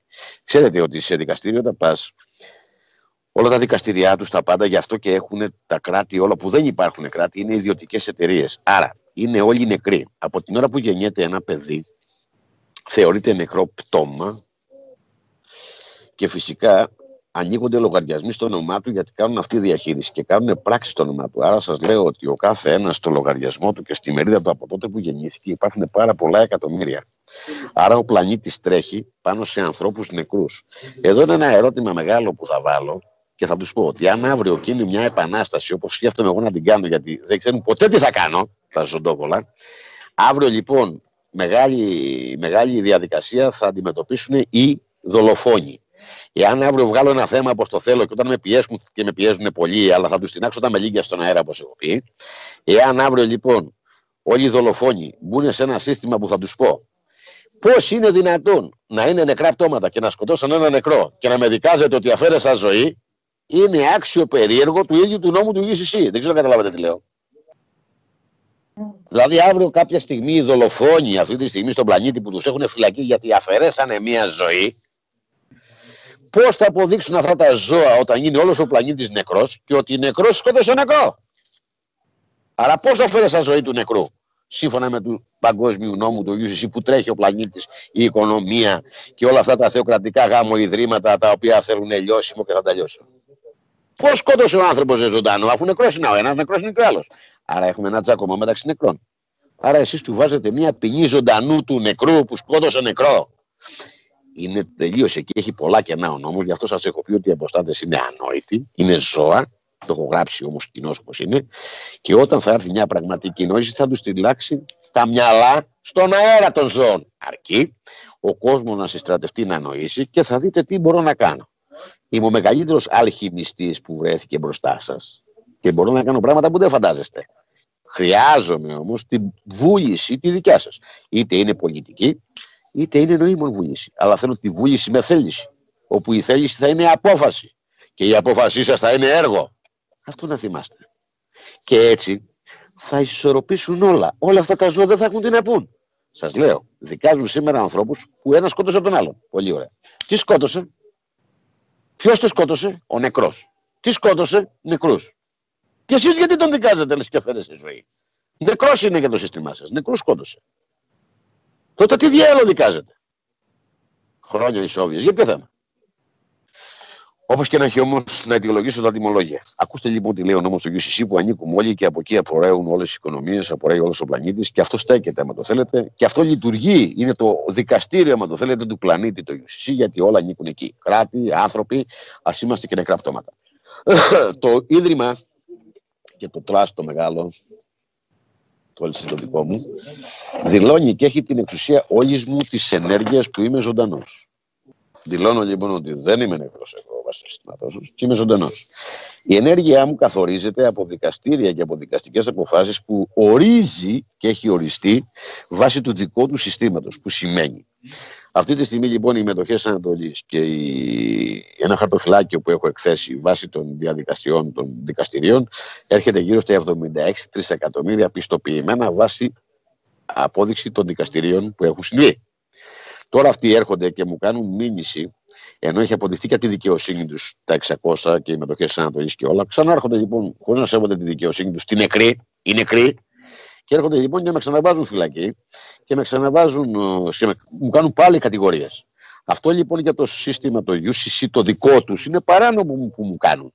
Έτσι λοιπόν εγώ ο ζωντανός άνθρωπος πια με το τράστ μου που έχω ορίσει και υπουργό συγκεκριμένο που μου δίνει το δικαίωμα να το κάνω μέσα από μια διαδικασία εταιριών και τραστ και μιας διαδικασίας που πρέπει και είναι πολύ εξειδικευμένης για να ξέρετε και δεν είναι εμφανή πουθενά σε κανέναν. Γι' αυτό και δεν θα έρθετε κάποιον να εξηγήσει. Αλλά όμως αρχίζει και ξεδιπλώνεται τώρα μπροστά μας, έχω δικαίωμα να αποζημιωθώ όσοι είναι η ενέργειά μου. Άρα, σήμερα ο κύριος ώρα είναι 76-3. Φυσικά δεν έχω μόνο αυτό το χαρτοφυλάκιο. Έχω χίλιες φορές παραπάνω από αυτό το χαρτοφυλάκιο, το οποίο δεν το έχω εκθέσει ακόμα γιατί δεν έχει προσβαλθεί. Όμως σιγά σιγά τώρα μπαίνει. Αυτό που έχει προσβαλθεί αυτή τη στιγμή στην ελληνική διαδικασία, στην ελληνική δημοκρατία ΑΕ, που είναι αναπόσπαστο τμήμα του παγκόσμιου UCC, γιατί είναι όλοι μαζί, γι' αυτό είναι μια παγκόσμια τάξη. Έτσι λοιπόν, έχεις δικαίωμα βάσει του νόμου, του UCC του δικού τους, και έχω όλους τους νόμους και τα πρωτόκολλα όπως ρέουν και ό,τι λέει ο νόμος, γι' αυτό δεν μπορούν να μου κάνουν καμιά ένσταση εμένα, γιατί εγώ αποδεικνύω αυτά. Άρα λέει ο νόμος τους ότι αν λοιπόν βλάψεις την ενέργεια του συνόλου του ατόμου, του ζωντανού, επισύρει αποζημίωση ε, ε, αποζημίωση ό,τι είναι η ενέργειά του. Σαφώς φυσικά υπάρχει ένα, ένα γιατί αυτοί έχουν το δολάριό τους, το οποίο το δολάριο, το ευρώ, αν το θέλετε, είναι στο νεκρό του σύστημα και στο ζωντανό σύστημα το δικό μας είναι το δίκαιο credit, το οποίο είναι ένα προς 8. Άρα, ό,τι χρήματα έχουν σε κάλυψη δικιά τους, θα πρέπει να ανταλλάσσετε με το δικό μας το δίκαιο credit. Έτσι λοιπόν, όλα αυτά τα τιμολόγια που βλέπετε είναι αναπράξη που εκτελούν. Έτσι, κάθε, ένα, κάθε δικαστήριο που λέει ένας δικαστής ένα εισαγγελέα, ε, να το σκίσω το σώδα, ρε, ρε, παιδεραστή εισαγγελέα. Μπράβο, ρε! Και στέλνει ένα χαρτί και λέει: Θα στείλω στον κύριο σε ένα χαρτί. Την ώρα που μου στέλνει ένα χαρτί; Είναι 76-3 για το τιμολόγιο που στον έχω στο UCC. Ξαναστέλνει ένα χαρτί. Ξανά 76 Με βάλαν φυλακή. Κάθε μέρα από την ώρα που με βάλαν φυλακή. Με βάλαν φυλακή. Όταν με βάλαν φυλακή είναι 76. Μετά όμως επειδή με μετράνε τρεις φορές την ημέρα μήπως έφυγα, αυτό είναι απειλή κατά της ενέργειας της ζωής του ζωντανού. Έτσι έχει τρεις φορές την ημέρα 76. Λέω εγώ τώρα, τα βλέπω στα τιμολόγια μέσα. Αυτό είναι βάση του νόμου του UCC και όχι το δικό μου. Υπάρχουν λοιπόν χιλιάδες νόμοι που προστατεύει το UCC τον εαυτό του, έτσι λοιπόν προστατεύει και εμένα. Και μου δίνει το δικαίωμα να κόψω τιμολόγια στο UCC. Και αν δεν με πληρώσουν, όσο καθυστερούν είναι 1% την ημέρα. Αν δείτε τα νούμερα, είναι γύρω στα 9 τετράκι στο πρώτο τιμολόγιο, είναι της εβδομάδας αυτό το τιμολόγιο. Και δεν βγήκε έτσι, βγήκε κατά απολογιστική αυστηρή διαδικασία βάσει των πράξεων που έκαναν. Το δεύτερο τιμολόγιο είναι δύο εβδομάδων το οποίο τρέχει συνεχόμενα. Φυσικά υπάρχουν πράγματα που έχουν συμβεί στο παρελθόν. Εάν στο τρίτο τιμολόγιο δεν πληρώσουν αμέσως, τότε θα επισύρουμε να πάμε και στο πιο πίσω ότι συγκεκριμένα το κάνανε. Να ξέρετε ότι αν μιλήσει δικηγόρος για μένα, αν μιλήσει δικαστής, αν μιλήσει η τηλεόραση άσχημα για μένα και θελήσω να στείλω τιμολόγιο στο UCC, το κάνει δεκτό. Γιατί η τηλεόραση, οι συχνότητες και ό,τι πάει στον πλανήτη είναι δικό τους. Πρέπει να καταλάβετε τι είναι το UCC. Είναι όλα δικά του αλλά είναι το νεκρό σύστημα. Δεν καταλαβαίνετε τι λέω, δεν πειράζει. θα οριμάσει ο καιρός και θα καταλάβετε. Άρα, οτιδήποτε που είναι το όνομά μου να πούνε, ρε παιδί μου. Να τώρα μαζεύουν εκπομπές όλοι όπου έχουν πει. Α ώρα να πατιώνα. Μπράβο. Βλέπετε ότι ήρθε η στιγμή που ενώ με έχουν στη φυλακή είναι η πρώτη φορά, ίσως η πρώτη στον πλανήτη. Γιατί αν ήταν κάποιος άλλος ο οποίος η ενέργειά του, παράδειγμα, η ολότητά του ήταν 10.000, 20%, δεν θα ίδρωνε κατά αυτή του. Με έναν όμως που η ενέργειά του είναι 76-3 και 453 ακόμα και τρέχουν και εισέρχονται άλλα χαρτοφυλάκια, είναι πρόβλημα. Εν τω μεταξύ, το ίδρυμα το δικό μου, βάσει του νόμου του GCC, έχω δικαίωμα να βάλω έως 50% εφορία. Ε, και τους έχω βάλει αυτή τη φορά 50% εφορία. Δεν το λέω εγώ. Το λέει το ίδιο τους στο σύστημα. Αυτός είναι ο νόμος ο δικός τους. Και λέει ότι το UCC την, την ώρα που θα είναι επιστοποιημένο και δεν θα υπάρχει καμία ένσταση, γιατί δεν μπορεί να μου κάνεις ένσταση σήμερα, φυλακή με έχουν. Τι θα πούνε, δεν έχουν φυλακή. Έρχονται οι δικηγόροι μου εδώ, παίρνουν χαρτιά ότι κάθε ε, πόσες μέρες είμαι μέσα, από πότε μέχρι πότε. Όλα αυτά είναι επιστοποιημένα και στα πρωτόκολλα του Τραστ και στο, στους παγκόσμιους δικαστές, γιατί υπάρχουν και 1500 δικηγόροι που εκπροσωπούν το UCC. Με αποτέλεσμα είναι όλοι ενημερωμένοι. Άρα να κάνεις ένσταση θα πρέπει να πω ότι εγώ θέλω 303 για αυτή τη βλάβη. Δεν, δεν μπορείτε. Τα πιστοποιημένα ποια είναι αυτά. Άρα εγώ πάω σύμφωνα με τις πιστοποιήσεις και τους νόμους του UCC. Αυτό σου δίνει τεράστιο προβάδισμα γιατί όπως τρέχουν οι εβδομάδες. Εντάξει, κάθε μέρα που είμαι στη φυλακή, εκτός από τα αρχικά που τρέχουν, είναι 5% την ημέρα του, του ολικού τιμολογίου. Έτσι λοιπόν χρειαζόμαστε τρεις λογιστές αυτή τη στιγμή στην, ε, στα γραφεία μου για να βγάζουμε τους τόπους της κάθε μέρας, για να βγάζουμε κάθε μέρα πέντε τόπους της φυλακής, συν αυτά που τρέχουν. Δηλαδή καινούργια χαρτιά που έρχονται, δικαστήρια αυτά, κάθε δικαστήριο που έρχεται, κάθε δικαστήριο που σε πάει είναι ευλάβη για σένα. Γιατί δεν έχει καμιά σχέση με αυτούς. Είναι νεκροί αυτοί. Τι δουλειά έχουν με σένα. Και ενοχλούν την ζωντανή ενέργειά σου. Δεν ξέρω αν το καταλάβετε τι λέω. Πρόεδρε, αυτά σίγουρα θέλουμε καιρό να τα καταλάβουμε όλα. Είναι πληροφορίες ε, οι οποίες ε, ήρθαν τελευταίο διάστημα. Τα ερευνούμε όλοι, προσπαθούμε να τα κατανοήσουμε. Δεν, δεν γνωρίζαμε ούτε για το τι είναι το UCC, ούτε και πώς διαχειρίζονται τον άνθρωπο από τη γέννησή του. Τώρα συνειδητοποιήσαμε τελευταία ότι εφόσον γεννιέσαι, πηγαίνει, πηγαίνουν οι γονείς σου στο ληξιαρχείο και εκεί ναι. πραγματικά παραδίδουν ε, σε ένα σαν οντότητα και εκεί λύγει και η αρχή σου, έτσι. Και αυτό το βλέπεις, βλέπεις, το πες μόνος σου, Το λένε ληξιαρχείο και γελάμε όλοι. Και είναι λήξη αρχείου. Λήξη, ρε παιδί μου, λήξη. λήξη. Δηλαδή με το που γεννιέσαι, πας στη λήξη. Για ποιο λόγο να το λένε ληξιαρχείο, θα μπορούσαν να το λένε δηλωτήριο ονομάτων, κάτι άλλο. Άρα δηλαδή από εκεί καταλαβαίνεις ότι κάτι ύποπτο παίζει. Γιατί να, ένα παιδί να το λένε, θα το πάμε να το δηλώσουμε στο ληξιαρχείο. Άρα, λοιπόν, είναι αθανασία. Έχουμε άλλες ερωτήσεις από Είναι πολλά τα μυστικά, είναι πολλά τα μυστικά και τη στιγμή έρχονται. Γι' αυτό και θα τα δείτε. Βέβαια πρέπει να ξέρετε, οτιδήποτε συμβαίνει μπαίνει στο UCC. Άρα αυτά είναι τιμολόγια payment. Το UCC έχει ένα νόμο παγκόσμιο, γιατί ξέρετε, όλοι είναι στη θάλασσα. Και τα μνημόνια τώρα τα καινούρια μπήκανε πάλι στο ναυτικό νόμο. Λέει το δίκαιο του Αγγλέζικο, που είναι ο ναυτικός νόμος. Μα πάντα ήσουν. Απλά μπήκε όλο. Μπήκε δηλαδή μπήκε για δεύτερη φορά σε δεύτερη ταχύτητα στο ναυτικό δίκαιο. Άρα λοιπόν, το ναυτικό δίκαιο σου δίνει τα δικαιώματά σου τη στιγμή που έχεις προσβαθεί. Έχει, έχουν γίνει κάποια πράγματα, έχουν γίνει πολλά και πώς θα το χειριστείς είναι το θέμα. Έτσι, το θέμα είναι να το ξέρεις απ' έξω, να ξέρεις τι συμβαίνει και τι κινήσεις θα κάνεις. Δεν κάνεις κινήσεις επειδή σου είπε κάποιος. Πρέπει να ξέρεις όλη τη διαδικασία. Και θα φτάσεις μέχρι το τέρμα, γιατί ο πόλεμος κορυφώνεται και μεγαλώνει και τώρα θα ανέβει. Φανταστείτε λοιπόν αύριο να έρθουν 50 εκατομμύρια άνθρωποι και να δηλώσουν σε ένα μεγάλο τραστ και σε μια γίνον συνέλευση ότι είναι ζωντανοί. Τι θα γίνει στον πλανήτη; Και ότι δεν θέλουν να διαχειρίζεται κανένας τους λογαριασμούς τους από τότε που γεννηθήκανε. Θα πρέπει να τους παραδώσουν αυτόματα όλα. Που δεν ξέρετε πόσα έχετε, γιατί είναι ειδική διαδικασία. Βεβαίως μπορώ να σας πω. Μπορεί, μπορώ να ξέρω πώς έχει ο καθένας. Γιατί ανά τα άτομα αυτοί διαλέγουν και κάνουν χιλιάδες συναλλαγές. Άρα υπάρχει μια επιχείρηση κερδοφόρα που λέγεται άνθρωπος, όπου αυτός τρέχει τον πλανήτη. Με ελεύθερη βούληση, αλλά αυτό δεν συμβαίνει πρέπει να καταλάβετε με το πνεύμα το οποίο σας μιλάω, ότι ο άνθρωπος υποτίθεται χτίζει τον πλανήτη του έτσι μαλακισμένα και γελία, μπουρδέλο εβραϊκά, με φαλούς παντού. Υποτίθεται για όλη τη διαδικασία της δημιουργίας ότι ο άνθρωπος το θέλει, άσχετα αν δεν ξέρεις εσύ τίποτα. Από την ημέρα που, από την ημέρα που γράψει το παιδί σου στο ληξιαρχείο, εάν δεν φέρεις ένσταση μέσα σε πέντε μέρες, θεωρείται νεκρός αρχείο και ανήκεις σε αυτούς. Ούτε αυτό το ξέρεις.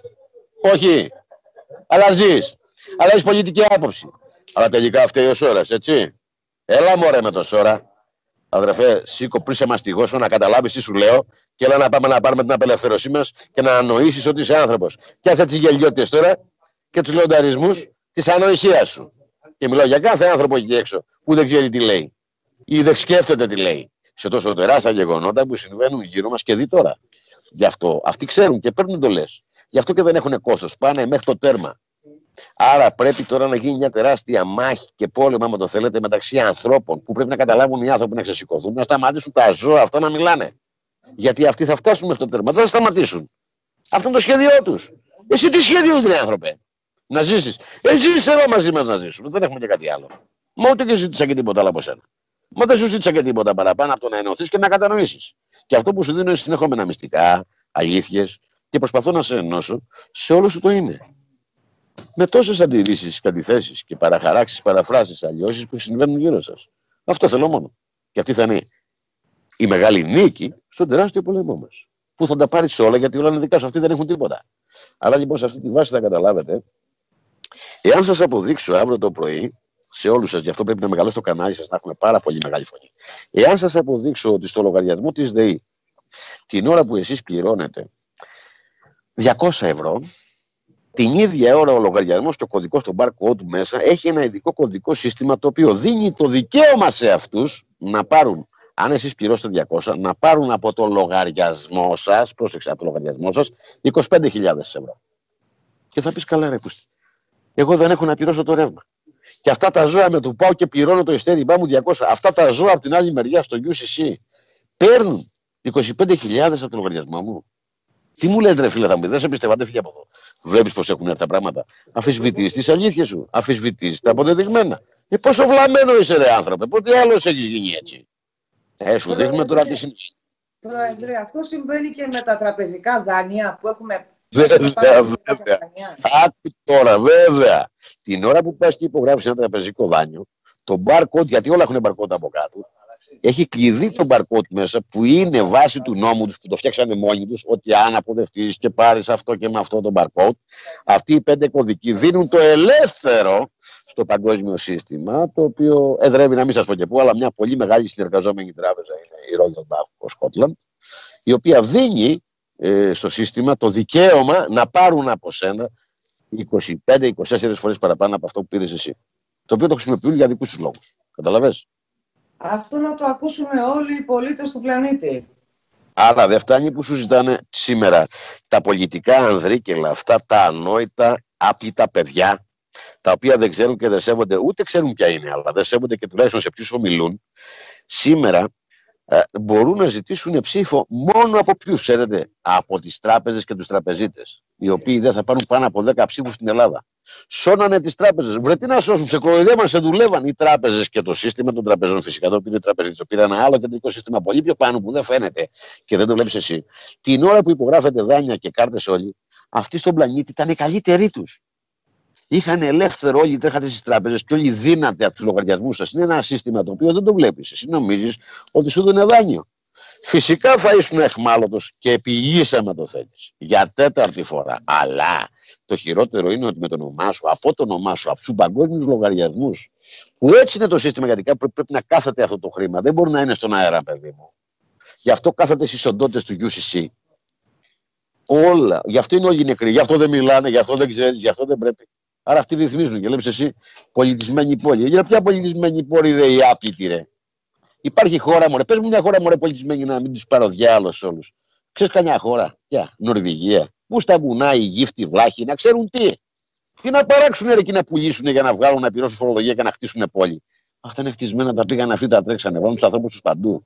Φτιάχνουν παντού στο πλανήτη οικόπεδα όπω γουστάνουν και τα ονομάζουν εταιρείες. Και βάζουν μια γαμμένη σημαία και εσύ νομίζεις ότι έχουν λεφτά εκεί πάνω. Και είναι άπλητες πουτάνες. Και εσύ νομίζεις ότι κάτι συμβαίνει και ότι είσαι ο μαλάκας ο Έλληνας. Ξύπνα ρε Έλληνα να τους πει Που κάνανε το κόμμα των παιδεραστών. Τέτοιο Τι να σου κάνει.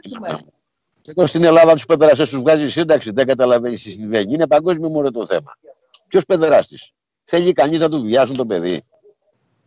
Θα βίαζε ποτέ ένας πατέρας ένα παιδί. Δεν καταλαβαίνετε ότι αυτά είναι φτιαχτά όλα. Και αυτή την ασθένεια, τη μόλυνση θα συνεχίζεται να γίνεται και θα μεγαλώνει η μόλυνση όπως, όπως η πλευμονία. Αρρώστησες, θα πεθάνεις. Αν δεν κάνεις τώρα γρήγορα, θα πεθάνει ο οργανισμός αν δεν τον προστατεύσεις τώρα. Τι άλλο να περιμένεις να γίνει; Υπάρχει κάτι να περιμένετε εκεί έξω; Να συστρατευτείτε για χιλιάδες θέματα του πλανήτη και για τεράστια μυστικά τα οποία πρέπει να τα πάρετε στα χέρια σας. Με νόηση. Όλο αυτό το σύστημα, γιατί είναι δικό σου και εσύ το συντηρείς, όταν αύριο θελήξεις να αλλάξεις το Android, θα το αλλάξεις με τη μία. Δηλώνουν όλοι οι άνθρωποι δεν είναι νεκροί, είναι ζωντανοί. Όλο, γεια σας, πάρτο. Οι υπεύθυνοι κατευθείαν στις καρέκλες. Τελειώσαν όλοι. Τι να σου κλάσει ο πρόεδρος τώρα που θα είναι εκεί, ή κάθε βρωμιάρη δικαστής που είναι ένα άπειτο άλλος παιδεραστής που δεν ξέρει τι λέει. Τι διάταγμα. Φανταστείτε ελέφαντες τώρα, εννιά γέλια και ελεφάντων και να είναι κάποιος εκεί και να διαβάζει διατάγματα. Αρκεί να καταλάβουν οι άνθρωποι. Όλες οι μαριονέτες αυτές κλαδευτήκανε. Και αυτές που δεν φαίνεται, θα τις πάρω εγώ, ξέρω εγώ που είναι. Ξέρω εγώ ποιοι είναι. Αυτές που βλέπετε είναι άχρηστες. Είναι μόνο για διαταγές. Τις άλλες θα τις περιποιηθώ εγώ. Εσείς γιατί δεν συστρατεύεστε να ζήσουμε στη δημιουργία μας, να ζήσουμε την αλήθεια που ζούμε. Ζούμε πιο αλήθεια από σένα και από μένα που με βλέπεις και μιλάμε πελαγία υπάρχει. Σε ένα πλανήτη πραγματικό αληθινό που υπάρχει, υπάρχει μεγαλύτερη αλήθεια. Και καθόμαστε τώρα σε φανταστικά γελία πράγματα με νόμους που δεν υπάρχουν και να δηλώσουμε όλοι εμείς ότι είμαστε νεκροί και να δεχτούμε αυτό το γαμοσύστημά τους. Εμείς οι ζωντανοί να μας δικάζουν νεκροί δικαστές, νεκροί άνθρωποι, νεκροί τραπεζίτες, νεκροί δικηγόροι να μιλάνε για μας. Εμείς τους ζωντανούς και το επιτρέπουμε και δεν έχετε ξεσηκωθεί ακόμα. Δεν είναι η ώρα όμως. Αυτό θα το ακούσετε όλο μαζί. Αφήστε να γοητευτούν τα τιμολόγια τώρα, γιατί σκούζουν τα τιμολόγια αυτά. Φυσικά θα σας πω και αυτό το περιστατικό, ενώ έχουμε στείλει τέσσερα έγγραφα, πολύ συγκεκριμένα στο UCC, και φυσικά εκτός από το UCC ενημερώνουμε την Ελληνική Δημοκρατία ΑΕ, όλους τους, το διευθύνων σύμβουλο, γιατί είναι διευθύνων σύμβουλος ο Τσίπρας, να ξέρετε, έτσι δεν είναι πρωθυπουργός. Εσείς το λέτε το χάμο. Γι' αυτό και δεν υπάρχει βουλή να συσταθεί ποτέ σε σώμα. Και απορείτε. Αλλά όταν είπα η Βουλή δεν έχει σταθεί σε σώμα, δεν είδα κανένα συνταγματολόγο να μιλήσει, κανένα νομικό, κανέναν άλλον, δεν είδα κανένα κερατά. Είδα κάτι ζαβά να έχουν κρυφτεί. Για μιλήστε ρε να μιλήσουμε μαζί, για να μας πείτε. Βράστε μας ένα αφέκτε σύσταση σε σώμα που βγάζετε προέδρους και διοικείτε ανθρώπους. Ακούστε βρωμιάριδες. Εγώ θα μάθω στους ανθρώπους ότι είναι Έλληνοι άνθρωποι και ότι είναι άνθρωποι. Και τώρα λοιπόν που θα μάθουν θα φάτε πολύ ξύλο. Όλα τα ζώα που κρυβώσατε και λέγανε όλες αυτές τις αειδίε για τους ανθρώπους μου και για τον πλανήτη μου είμαι πολύ θυμωμένος. Δεν θα ξεχάσω κανέναν σας. Και εσείς οι άνθρωποι να μην ξεχάσετε. Αφήστε τη ροματζάδα και το φεγγαράκι και αυτά τα ζώα θέλουν εγδάρσιμο. Και λέτε να το κάνουμε γρήγορα να τα ξυλώσουμε. Και δεν ξέρω γιατί κάθεσα. Θα σας πω λοιπόν τούτο. Ενώ έχουμε στείλει τέσσερα πολύ συγκεκριμένα έγγραφα που πιστοποιεί τη διαδικασία που εκτελούμε και θα εκτελέσουμε, γιατί είναι ουσιαστικά είναι συμβόλαιο με το UCC που έχω. Έχω συμβόλαιο συμφωνία με το UCC ο ζωντανός εγώ. Και λέω φέρτε μου τους λογαριασμούς μου ό,τι έχετε γεννημένου τώρα δε. Και η ζημιά που μου έχετε κάνει είναι αυτή, αυτή, αυτή. Είναι πολύ συγκεκριμένη ζημιά που δομείται με τιμολόγιο και με αποδείξεις σε όλα τα πρωτόκολλα. Και στο QCC αλλά και στο Trust. Έτσι λοιπόν, όταν ήταν γιατί πηγαίνουμε και ένα έγγραφο, πιστοποιούμε, ε, κοινοποιούμε και ένα έγγραφο στην, ε, στην έδρα της εταιρείας Ελληνική Δημοκρατία ΑΕ, η οποία εδρεύει πού, ξέρετε, στο προξενείο της Νέας Υόρκης. Το οποίο προξενείο είναι μισό τερανοξής της. Δικό μας είναι. Εννοώ ότι είναι η ιδιοκτησία της Ελλάδας. Λοιπόν, τα τρία έγγραφα πήγανε. Όταν όμως πήρανε χαμπάρι τι διάλογο είναι αυτό που τους έρχεται μέχρι να ενημερώσουν τα αφεντικά τους, να πάρουν εντόλοι, την τέταρτη φορά που πήγε το τιμολόγιο, το πρώτο δηλαδή, από αυτά τα δύο που βλέπετε, μας λέει UBS, ε, δεν υπάρχει λέει. Λέμε τι δεν υπάρχει ρε παιδιά; Δεν υπάρχει λέει. Το κτίριο δεν υπάρχει. Τι δεν υπάρχει ρε μαλάκες, το προξενείο. Ναι λέει δεν υπάρχει. Δεν παρέδωσε UBS. Μετά στείλτε μετά ένα τηλέφωνο. Στείλτε το τηλέφωνο του προξενείου, αφού εκεί έδρε το προξενείο. Ε, μετά λέει κακό τηλέφωνο. Λέμε τι κακό τηλέφωνο, το μαλώσουμε, τι κακό τηλέφωνο. Δεν θέλω να πω αντιλαμβάνεστε το φόβο που έχουν τώρα, δεν ξέρουν τι να κάνουν, έχουν άλλα λιάσει, γιατί μετά τις 91 μέρες θέλω να ξέρετε όλοι, αυτός ο τεράστιος πλούτος που θα συστρατευτεί μπορεί να κοπεί οποιοδήποτε χρυσό ομόλογο. Δηλαδή, αυτά τα στο UCC, για να ξέρετε, είναι επιστοποίηση και το UCC είναι ως να έχεις δικαστική απόφαση. Δηλαδή, αν σου χρωστάει μια χώρα και είσαι επιστοποιημένος στο UCC χωρίς ενστάσεις και έχει τελεσυδικήσει μετά τις 91 μέρες, είναι δικαστική απόφαση παγκόσμια. Που σημαίνει έχεις δικαίωμα μετά από εκεί και πέρα να εκτελέσεις όποια διαδικασία να πάρεις σε οποιοδήποτε μέρος της δημόσιας περιουσίας θέλεις. Όχι μόνο της Ελλάδος, αλλά και εκτός Ελλάδος. Γιατί το UCC είναι παγκόσμιο. Δηλαδή αυτά που ζητάμε δεν είναι η Ελλάδα, το λογαριασμό της μόνο. Είναι στο παγκόσμιο UCC που όλοι μαζί είναι ένα. Άρα ουσιαστικά τεινάζει το UCC στον αέρα. Έτσι λοιπόν δεν το πήρε το προξενείο. Θέλω να πω, όχι δεν το πήρε. Μέχρι και η εταιρεία δεν ήθελε να παραδώσει. Έχουμε πολλούς τρόπους να παραδώσουμε, αλλά θέλω να σας πω τι μεγάλη διαδικασία τρόμου έχουν περάσει. Ε, φανταστείτε αύριο να συστατεύσω 20, 30, 50 εκατομμύρια ανθρώπους που να δηλώσουν ένα πράγμα. Είμαστε ζωντανοί. Δεν είμαστε νεκροί και να πάτε να γαμηθείτε όλοι μαζί εσείς. Ζώα του χάους. Ξέρετε τι έχει να γίνει στον πλανήτη. Τελείωσε όλη αυτή η αηδία, όλος αυτός ο εμετός, όλη αυτή η βοθρίλα τελειώσανε παλικάρια μου. Αυτό όμως είναι για μετά αργότερα. Αυτό που σημαίνει τώρα πρέπει να συστρατευτούμε σε μια τεράστια δυναμική όλοι οι άνθρωποι για την ίδια τη δημιουργία μας, την ίδια τη δημοκρατία μας και το ίδιο μας το είναι. Και αυτό συμβαίνει τώρα με την Ελλήνων Συνέλευση. Και λέω Ελλήνων Συνέλευση. Πού σημαίνει, τους ανθρώπους. Όποιος το αντιλαμβάνεται, αντιλαμβάνεται και έρχεται. Όποιος παραμένει στη λύθη, στην ανυπαρξία, στη δογματίλα, στο άδικο δεν μπορώ να του κάνω κάτι. Είναι, ένα, είναι πραγματικά ένας αγώνας που πρέπει πραγματικά αυτός να το καταλάβει και να έρθει με ελεύθερη βούληση. Δεν γίνεται να πιέσουμε κανέναν και δεν πιέσουμε κανέναν. Είναι μια αντιληπτικότητα η οποία είναι δικά τους. Άλλοι οριμάζουν αργά, άλλοι πιο νωρίς. Όμως ο αγώνας είναι τον ίδιο των ανθρώπων και θα πρέπει να αναγνωρίσετε όλοι τον διπλανό σας. Σας κάνει, δεν σας κάνει. Αν δεν αναγνωρίσεις τον, τον διπλανό σου, το συνέλληνά σου, δεν θα αναγνωρίσεις ποτέ εσένα. Αυτό είναι ένα μήνυμα πολύ ξεκάθαρο. Και φυσικά η ενθύμηση της γνώσης. Η γνώση θα απελευθερώσει τα πάντα. Όλοι αυτοί οι κλέφτες που κλέβουν και κάνουν τα κρατάνε κρυφά. Είναι σαν τον κλέφτη. Αν δεις έναν κλέφτη που πάει να κλέψει να σπάσει μια πόρτα και καταλάβει ο κλέφτης ότι τον είδες, δεν θα κλέψει, θα φύγει. Το ίδιο συμβαίνει και τώρα. Όλα τους είναι κρυφά και κρυμμένα. Όμως συμβαίνουν. Όταν αυτά βγουν στον αέρα, αυτά δεν ισχύουν. Το φως μπαίνει παντού και εκεί θα πρέπει να υπάρχει μια μεγάλη στρατηγική των ανθρώπων. Και δεν πρέπει οι άνθρωποι να ξαναφύσουν τίποτα στην τύχη, γιατί δεν υπάρχει τύχη. Είναι όλα ένα σχέδιο, μια στρατηγική. Από τη μία η δημιουργία, από την άλλη η αποστασία. Σήμερα γιατί οι άνθρωποι αποστατούν και πηγαίνουν με την αποστασία, δηλαδή με τον αφανισμό του εαυτού τους, αυτό θα πρέπει να το βρουν μόνοι τους και να επιστρέψουν στη θέση με τα αδέρφια τους, τους ανθρώπους. Και κάθε αποστάτη του σήμερα αποστάτη είναι άνθρωπος. Α το θυμηθεί και γυρίσει. Γιατί θα πρέπει να συνεχίσει να είναι απέναντι στους ανθρώπους και στη φυσιολογία του, στη δημιουργία του και στην αλήθεια του. Ε, πρόεδρε, αν τελείωσες να δούμε λίγο τους τηλεθεατές, αν έχουν άλλες ερωτήσεις, Αθανασία. Έχουμε. Ε, μπορούμε να αναιρέσουμε όλους τους νόμους που έβγαλαν οι πολιτικοί για το δικό τους συμφέρον όταν επιτέλους πάρουμε την πατρίδα στα χέρια μας. Ναι, συνταγή μου, ναι. Μπορούμε να ανατρέψουμε όχι μόνο όλους τους νόμους, αλλά να βγάλουμε και δικούς μας να τιμωρήσουμε αυτά τα σκυλιά μέχρι την Άβυσσο. Όχι μόνο αυτά, αλλά και αυτοί που συνηγόρησαν είναι από πίσω κρυφή και φανερή. Διότι όταν βλέπεις μια μαριονέτα να εκτελεί, σίγουρα έχει έναν κλεπταποδόχο πολύ συγκεκριμένο και ένα μέντορα. Τους μέντορες θα τους δικάσω 10 φορές παραπάνω από αυτά τα γελιά ανθρωπάκια που είναι μπροστά. Άρα γνωρίζω ακριβώς τη διαδικασία. Βεβαίως θα κυρωθούν όλοι οι γελοί οι νόμοι. Καταρχάς, πάμε σε νέο πλαίσιο που θα βγαίνουν οι νόμοι. Οι νόμοι μας θα βγαίνουν βάσει του αξιακού και θα είναι για τον άνθρωπο από τον ίδιο τον άνθρωπο. Και όχι θα τους υπηρετεί, αλλά θα είναι μέσα σε κάθε άνθρωπο. Γιατί η δημιουργία του και η ζωή του και ο βίος του είναι οι ίδιοι νόμοι του. Με τους ίδιους αυτούς που θα πορεύουν από τις ίδιες αξίες και αρχές που δημιουργήθηκε. Δεν υπάρχει κάτι πιο τέλειο από αυτό. Άρα όλα αυτοί οι νόμοι, όλη αυτή η γελιότητα, αλλά και αυτά που έχουν υπογράψει θα ακυρωθούν όλα, με το γεγονός ότι έχουν δημιουργήσει, έχουν δηλαδή έχουν πράξεις εσχάτη προδοσία κατά της χώρας, εμάς των Ελλήνων, των Αφοθόνων Ελλήνων και όλης της ελληνικότητας και εκ δευτέρου, δεν έχουν συσταθεί ποτέ σε σώμα. Άρα, μόνο που δεν έχουν συσταθεί σε σώμα, δεν έχουν δικαίωμα να βγάλουν κανένα νόμο, άρα δεν έχεις βουλή.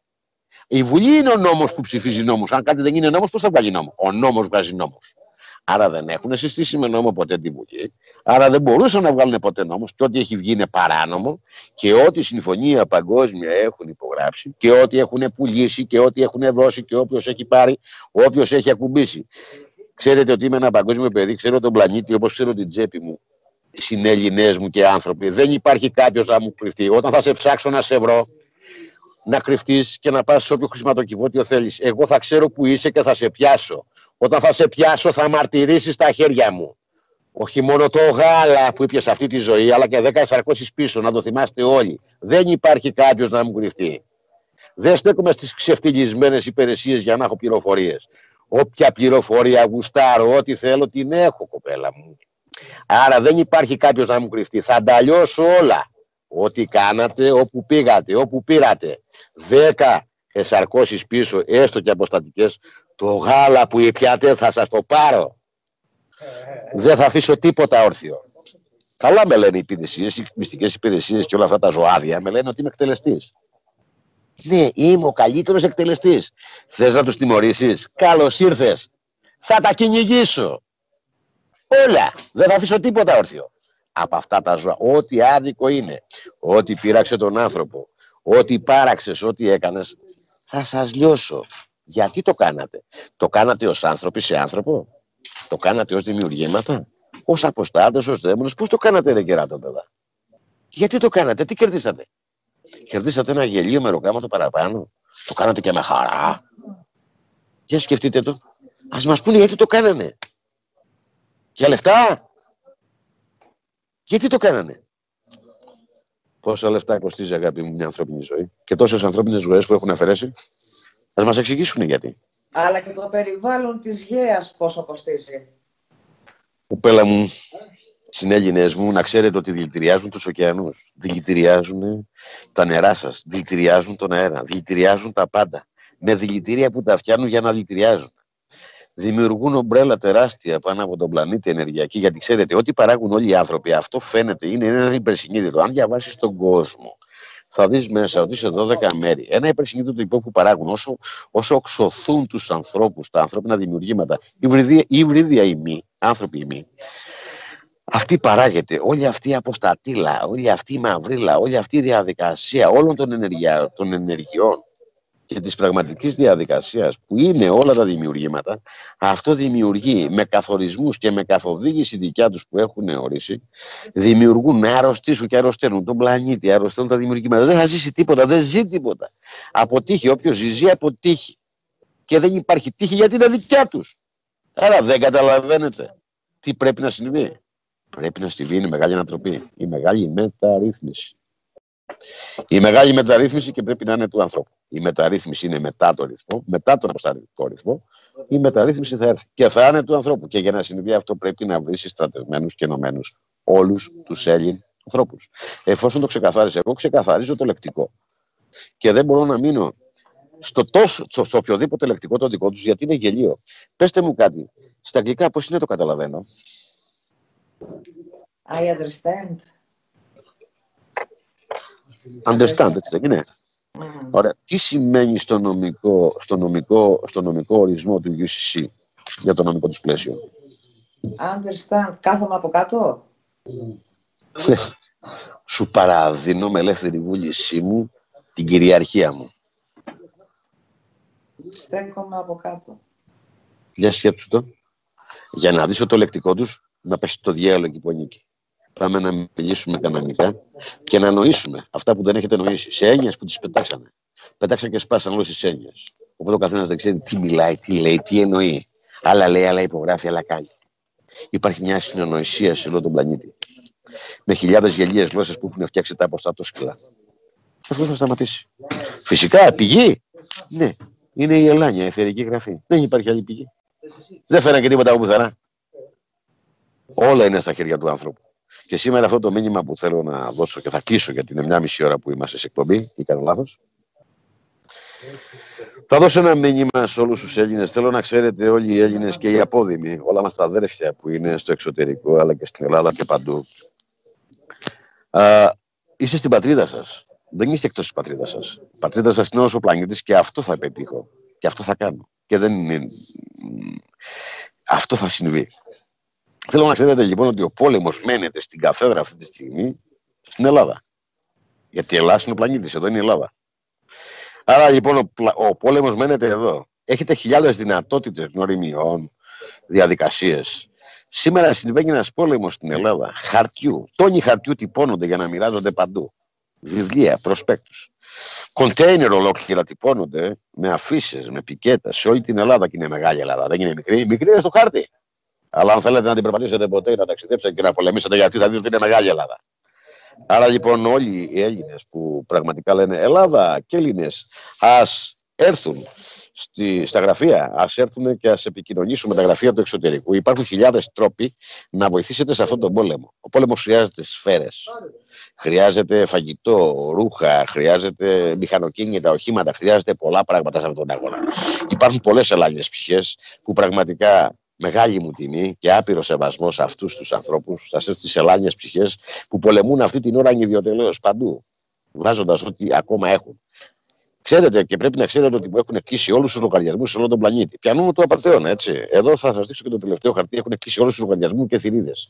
Ο ανακριτής και ο εισαγγελέας έστειλε έγγραφο ε, να κλείσουν όλες οι θηρίδες. Στην Αμερική, εκεί, οι λογαριασμοί του κυρίου Σόρα να μην πάρει τίποτα για όλες τις ψυχαγελίε ψεύτικες κατηγορίες. Άρα προσπαθούν να μας φέρουν σε πολύ δύσκολη θέση για να μην κερδίσουμε τον αγώνα μας και την απελευθέρωσή μας. Τους λέω ότι είναι γελασμένοι, θα φτάσω μέχρι το τέλος. Αυτό που κάνουν είμαι μόνο θυμωμένος. Και να θυμάστε, δεν θα θέλατε ποτέ να με δείτε θυμωμένος να απέναντί σας, αλλά θα με δείτε. Και θα με βλέπετε και στον ύπνο σας. Θα καταλάβετε με τι έχετε να κάνετε. Θυμώστε με αυτό που κάνετε μόνο να με θυμώνετε. Έχετε κλείσει λογαριασμούς, κλείσατε τα πάντα, διαλύσατε τα πάντα. Μου, σπάτε, μου έχετε σπάσει 230 γραφεία στους συνέλληνέ μας. Μας τυπάτε συνεχώς και είμαστε τόσο πολιτισμένοι. Γι' αυτό θέλω να ενδώσουν όλοι οι Έλληνες του εξωτερικού με τις τεράστιες διαδικασίες. Ήδη αυτή τη στιγμή είμαστε σε διαδικασία να δημιουργήσουμε το δικό μας Facebook. Ήδη τυπώνονται τρία βιβλία για να τρυπωθούν τρία βιβλία θέλουμε τόνους χαρτί και διαδικασία που πραγματικά τα χρήματα ξεπερνάνε, άμα το θέλετε, για να αγοράσουμε το χαρτί και να τυπώσουμε, ξεπερνάνε τα εξαψήφια νούμερα. Για να μην πω νούμερο. Άρα λοιπόν τυπώνται χιλιάδες χαρτί κάθε μέρα. Ηλεκτρονικές ντουντούκες είναι χιλιάδες που είναι παντού. Είναι τόσα πράγματα, καρέκλε. Μπορείτε να μας στείλετε 6 κοντέινερ καρέκλε, υπολογιστές, για να μπείτε σε έναν αγώνα να γίνουν όλα τα γραφεία, να μπουν οι συνέλληνε μέσα να πολεμήσουν. Μπορείτε λοιπόν να συνδράμετε σε χιλιάδες πράγματα.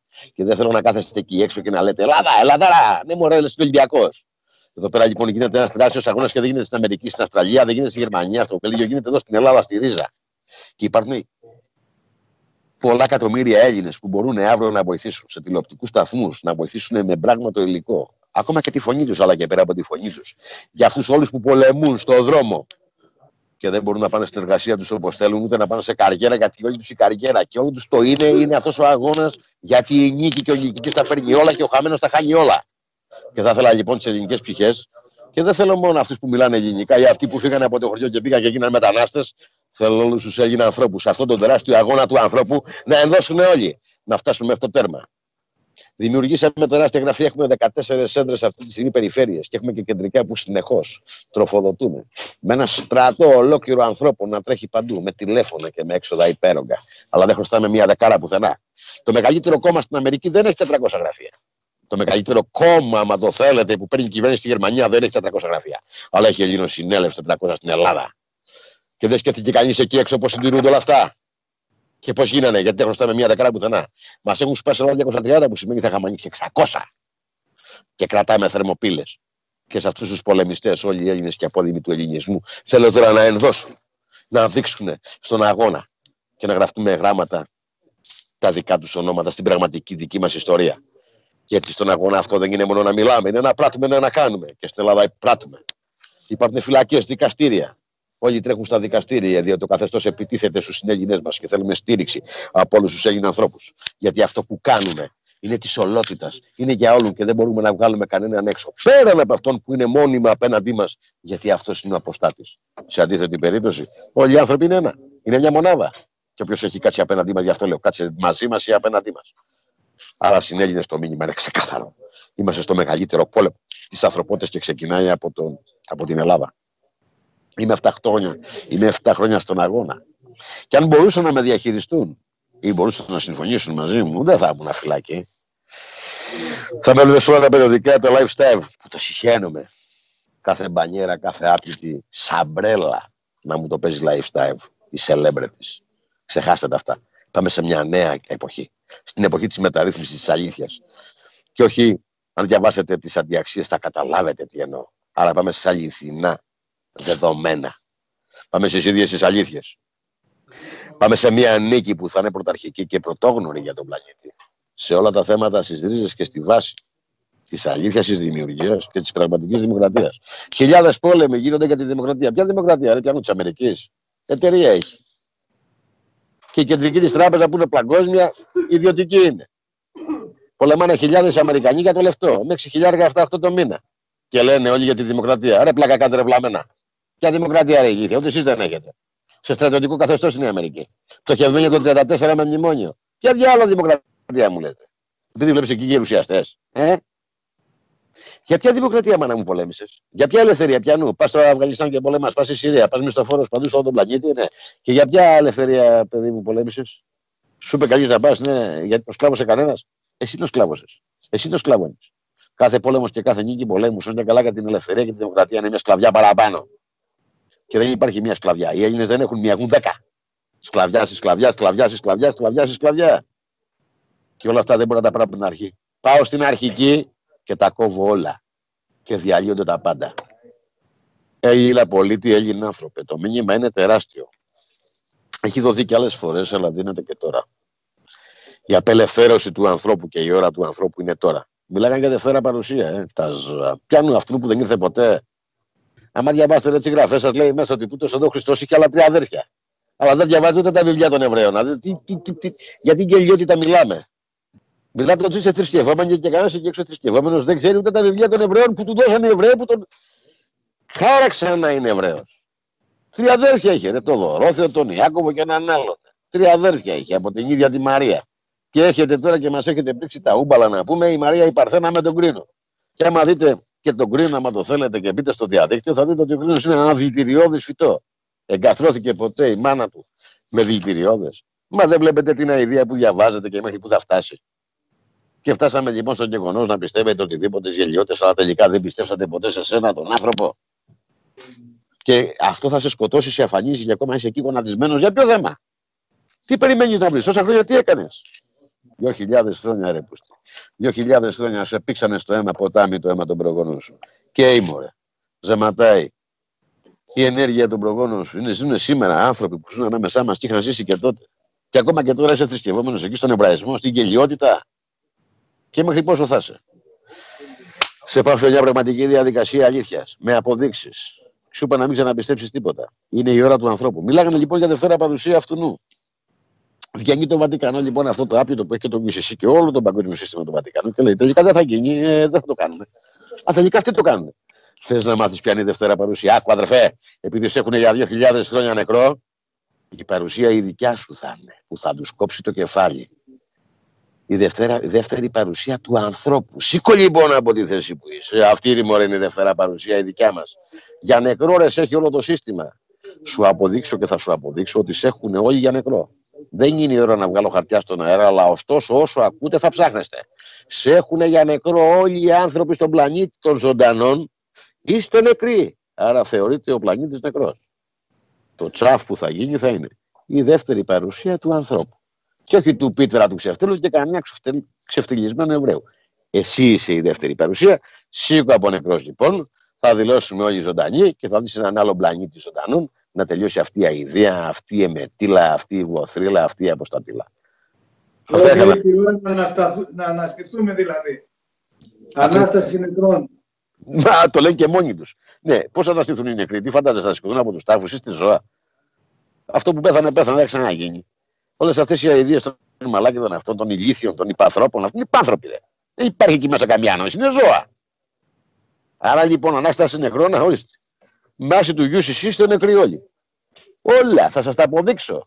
Και σίγουρα αυτή τη στιγμή που με ακούνε άνθρωποι και οντότητες μπορούν να αποδείξουν αυτά που λέω.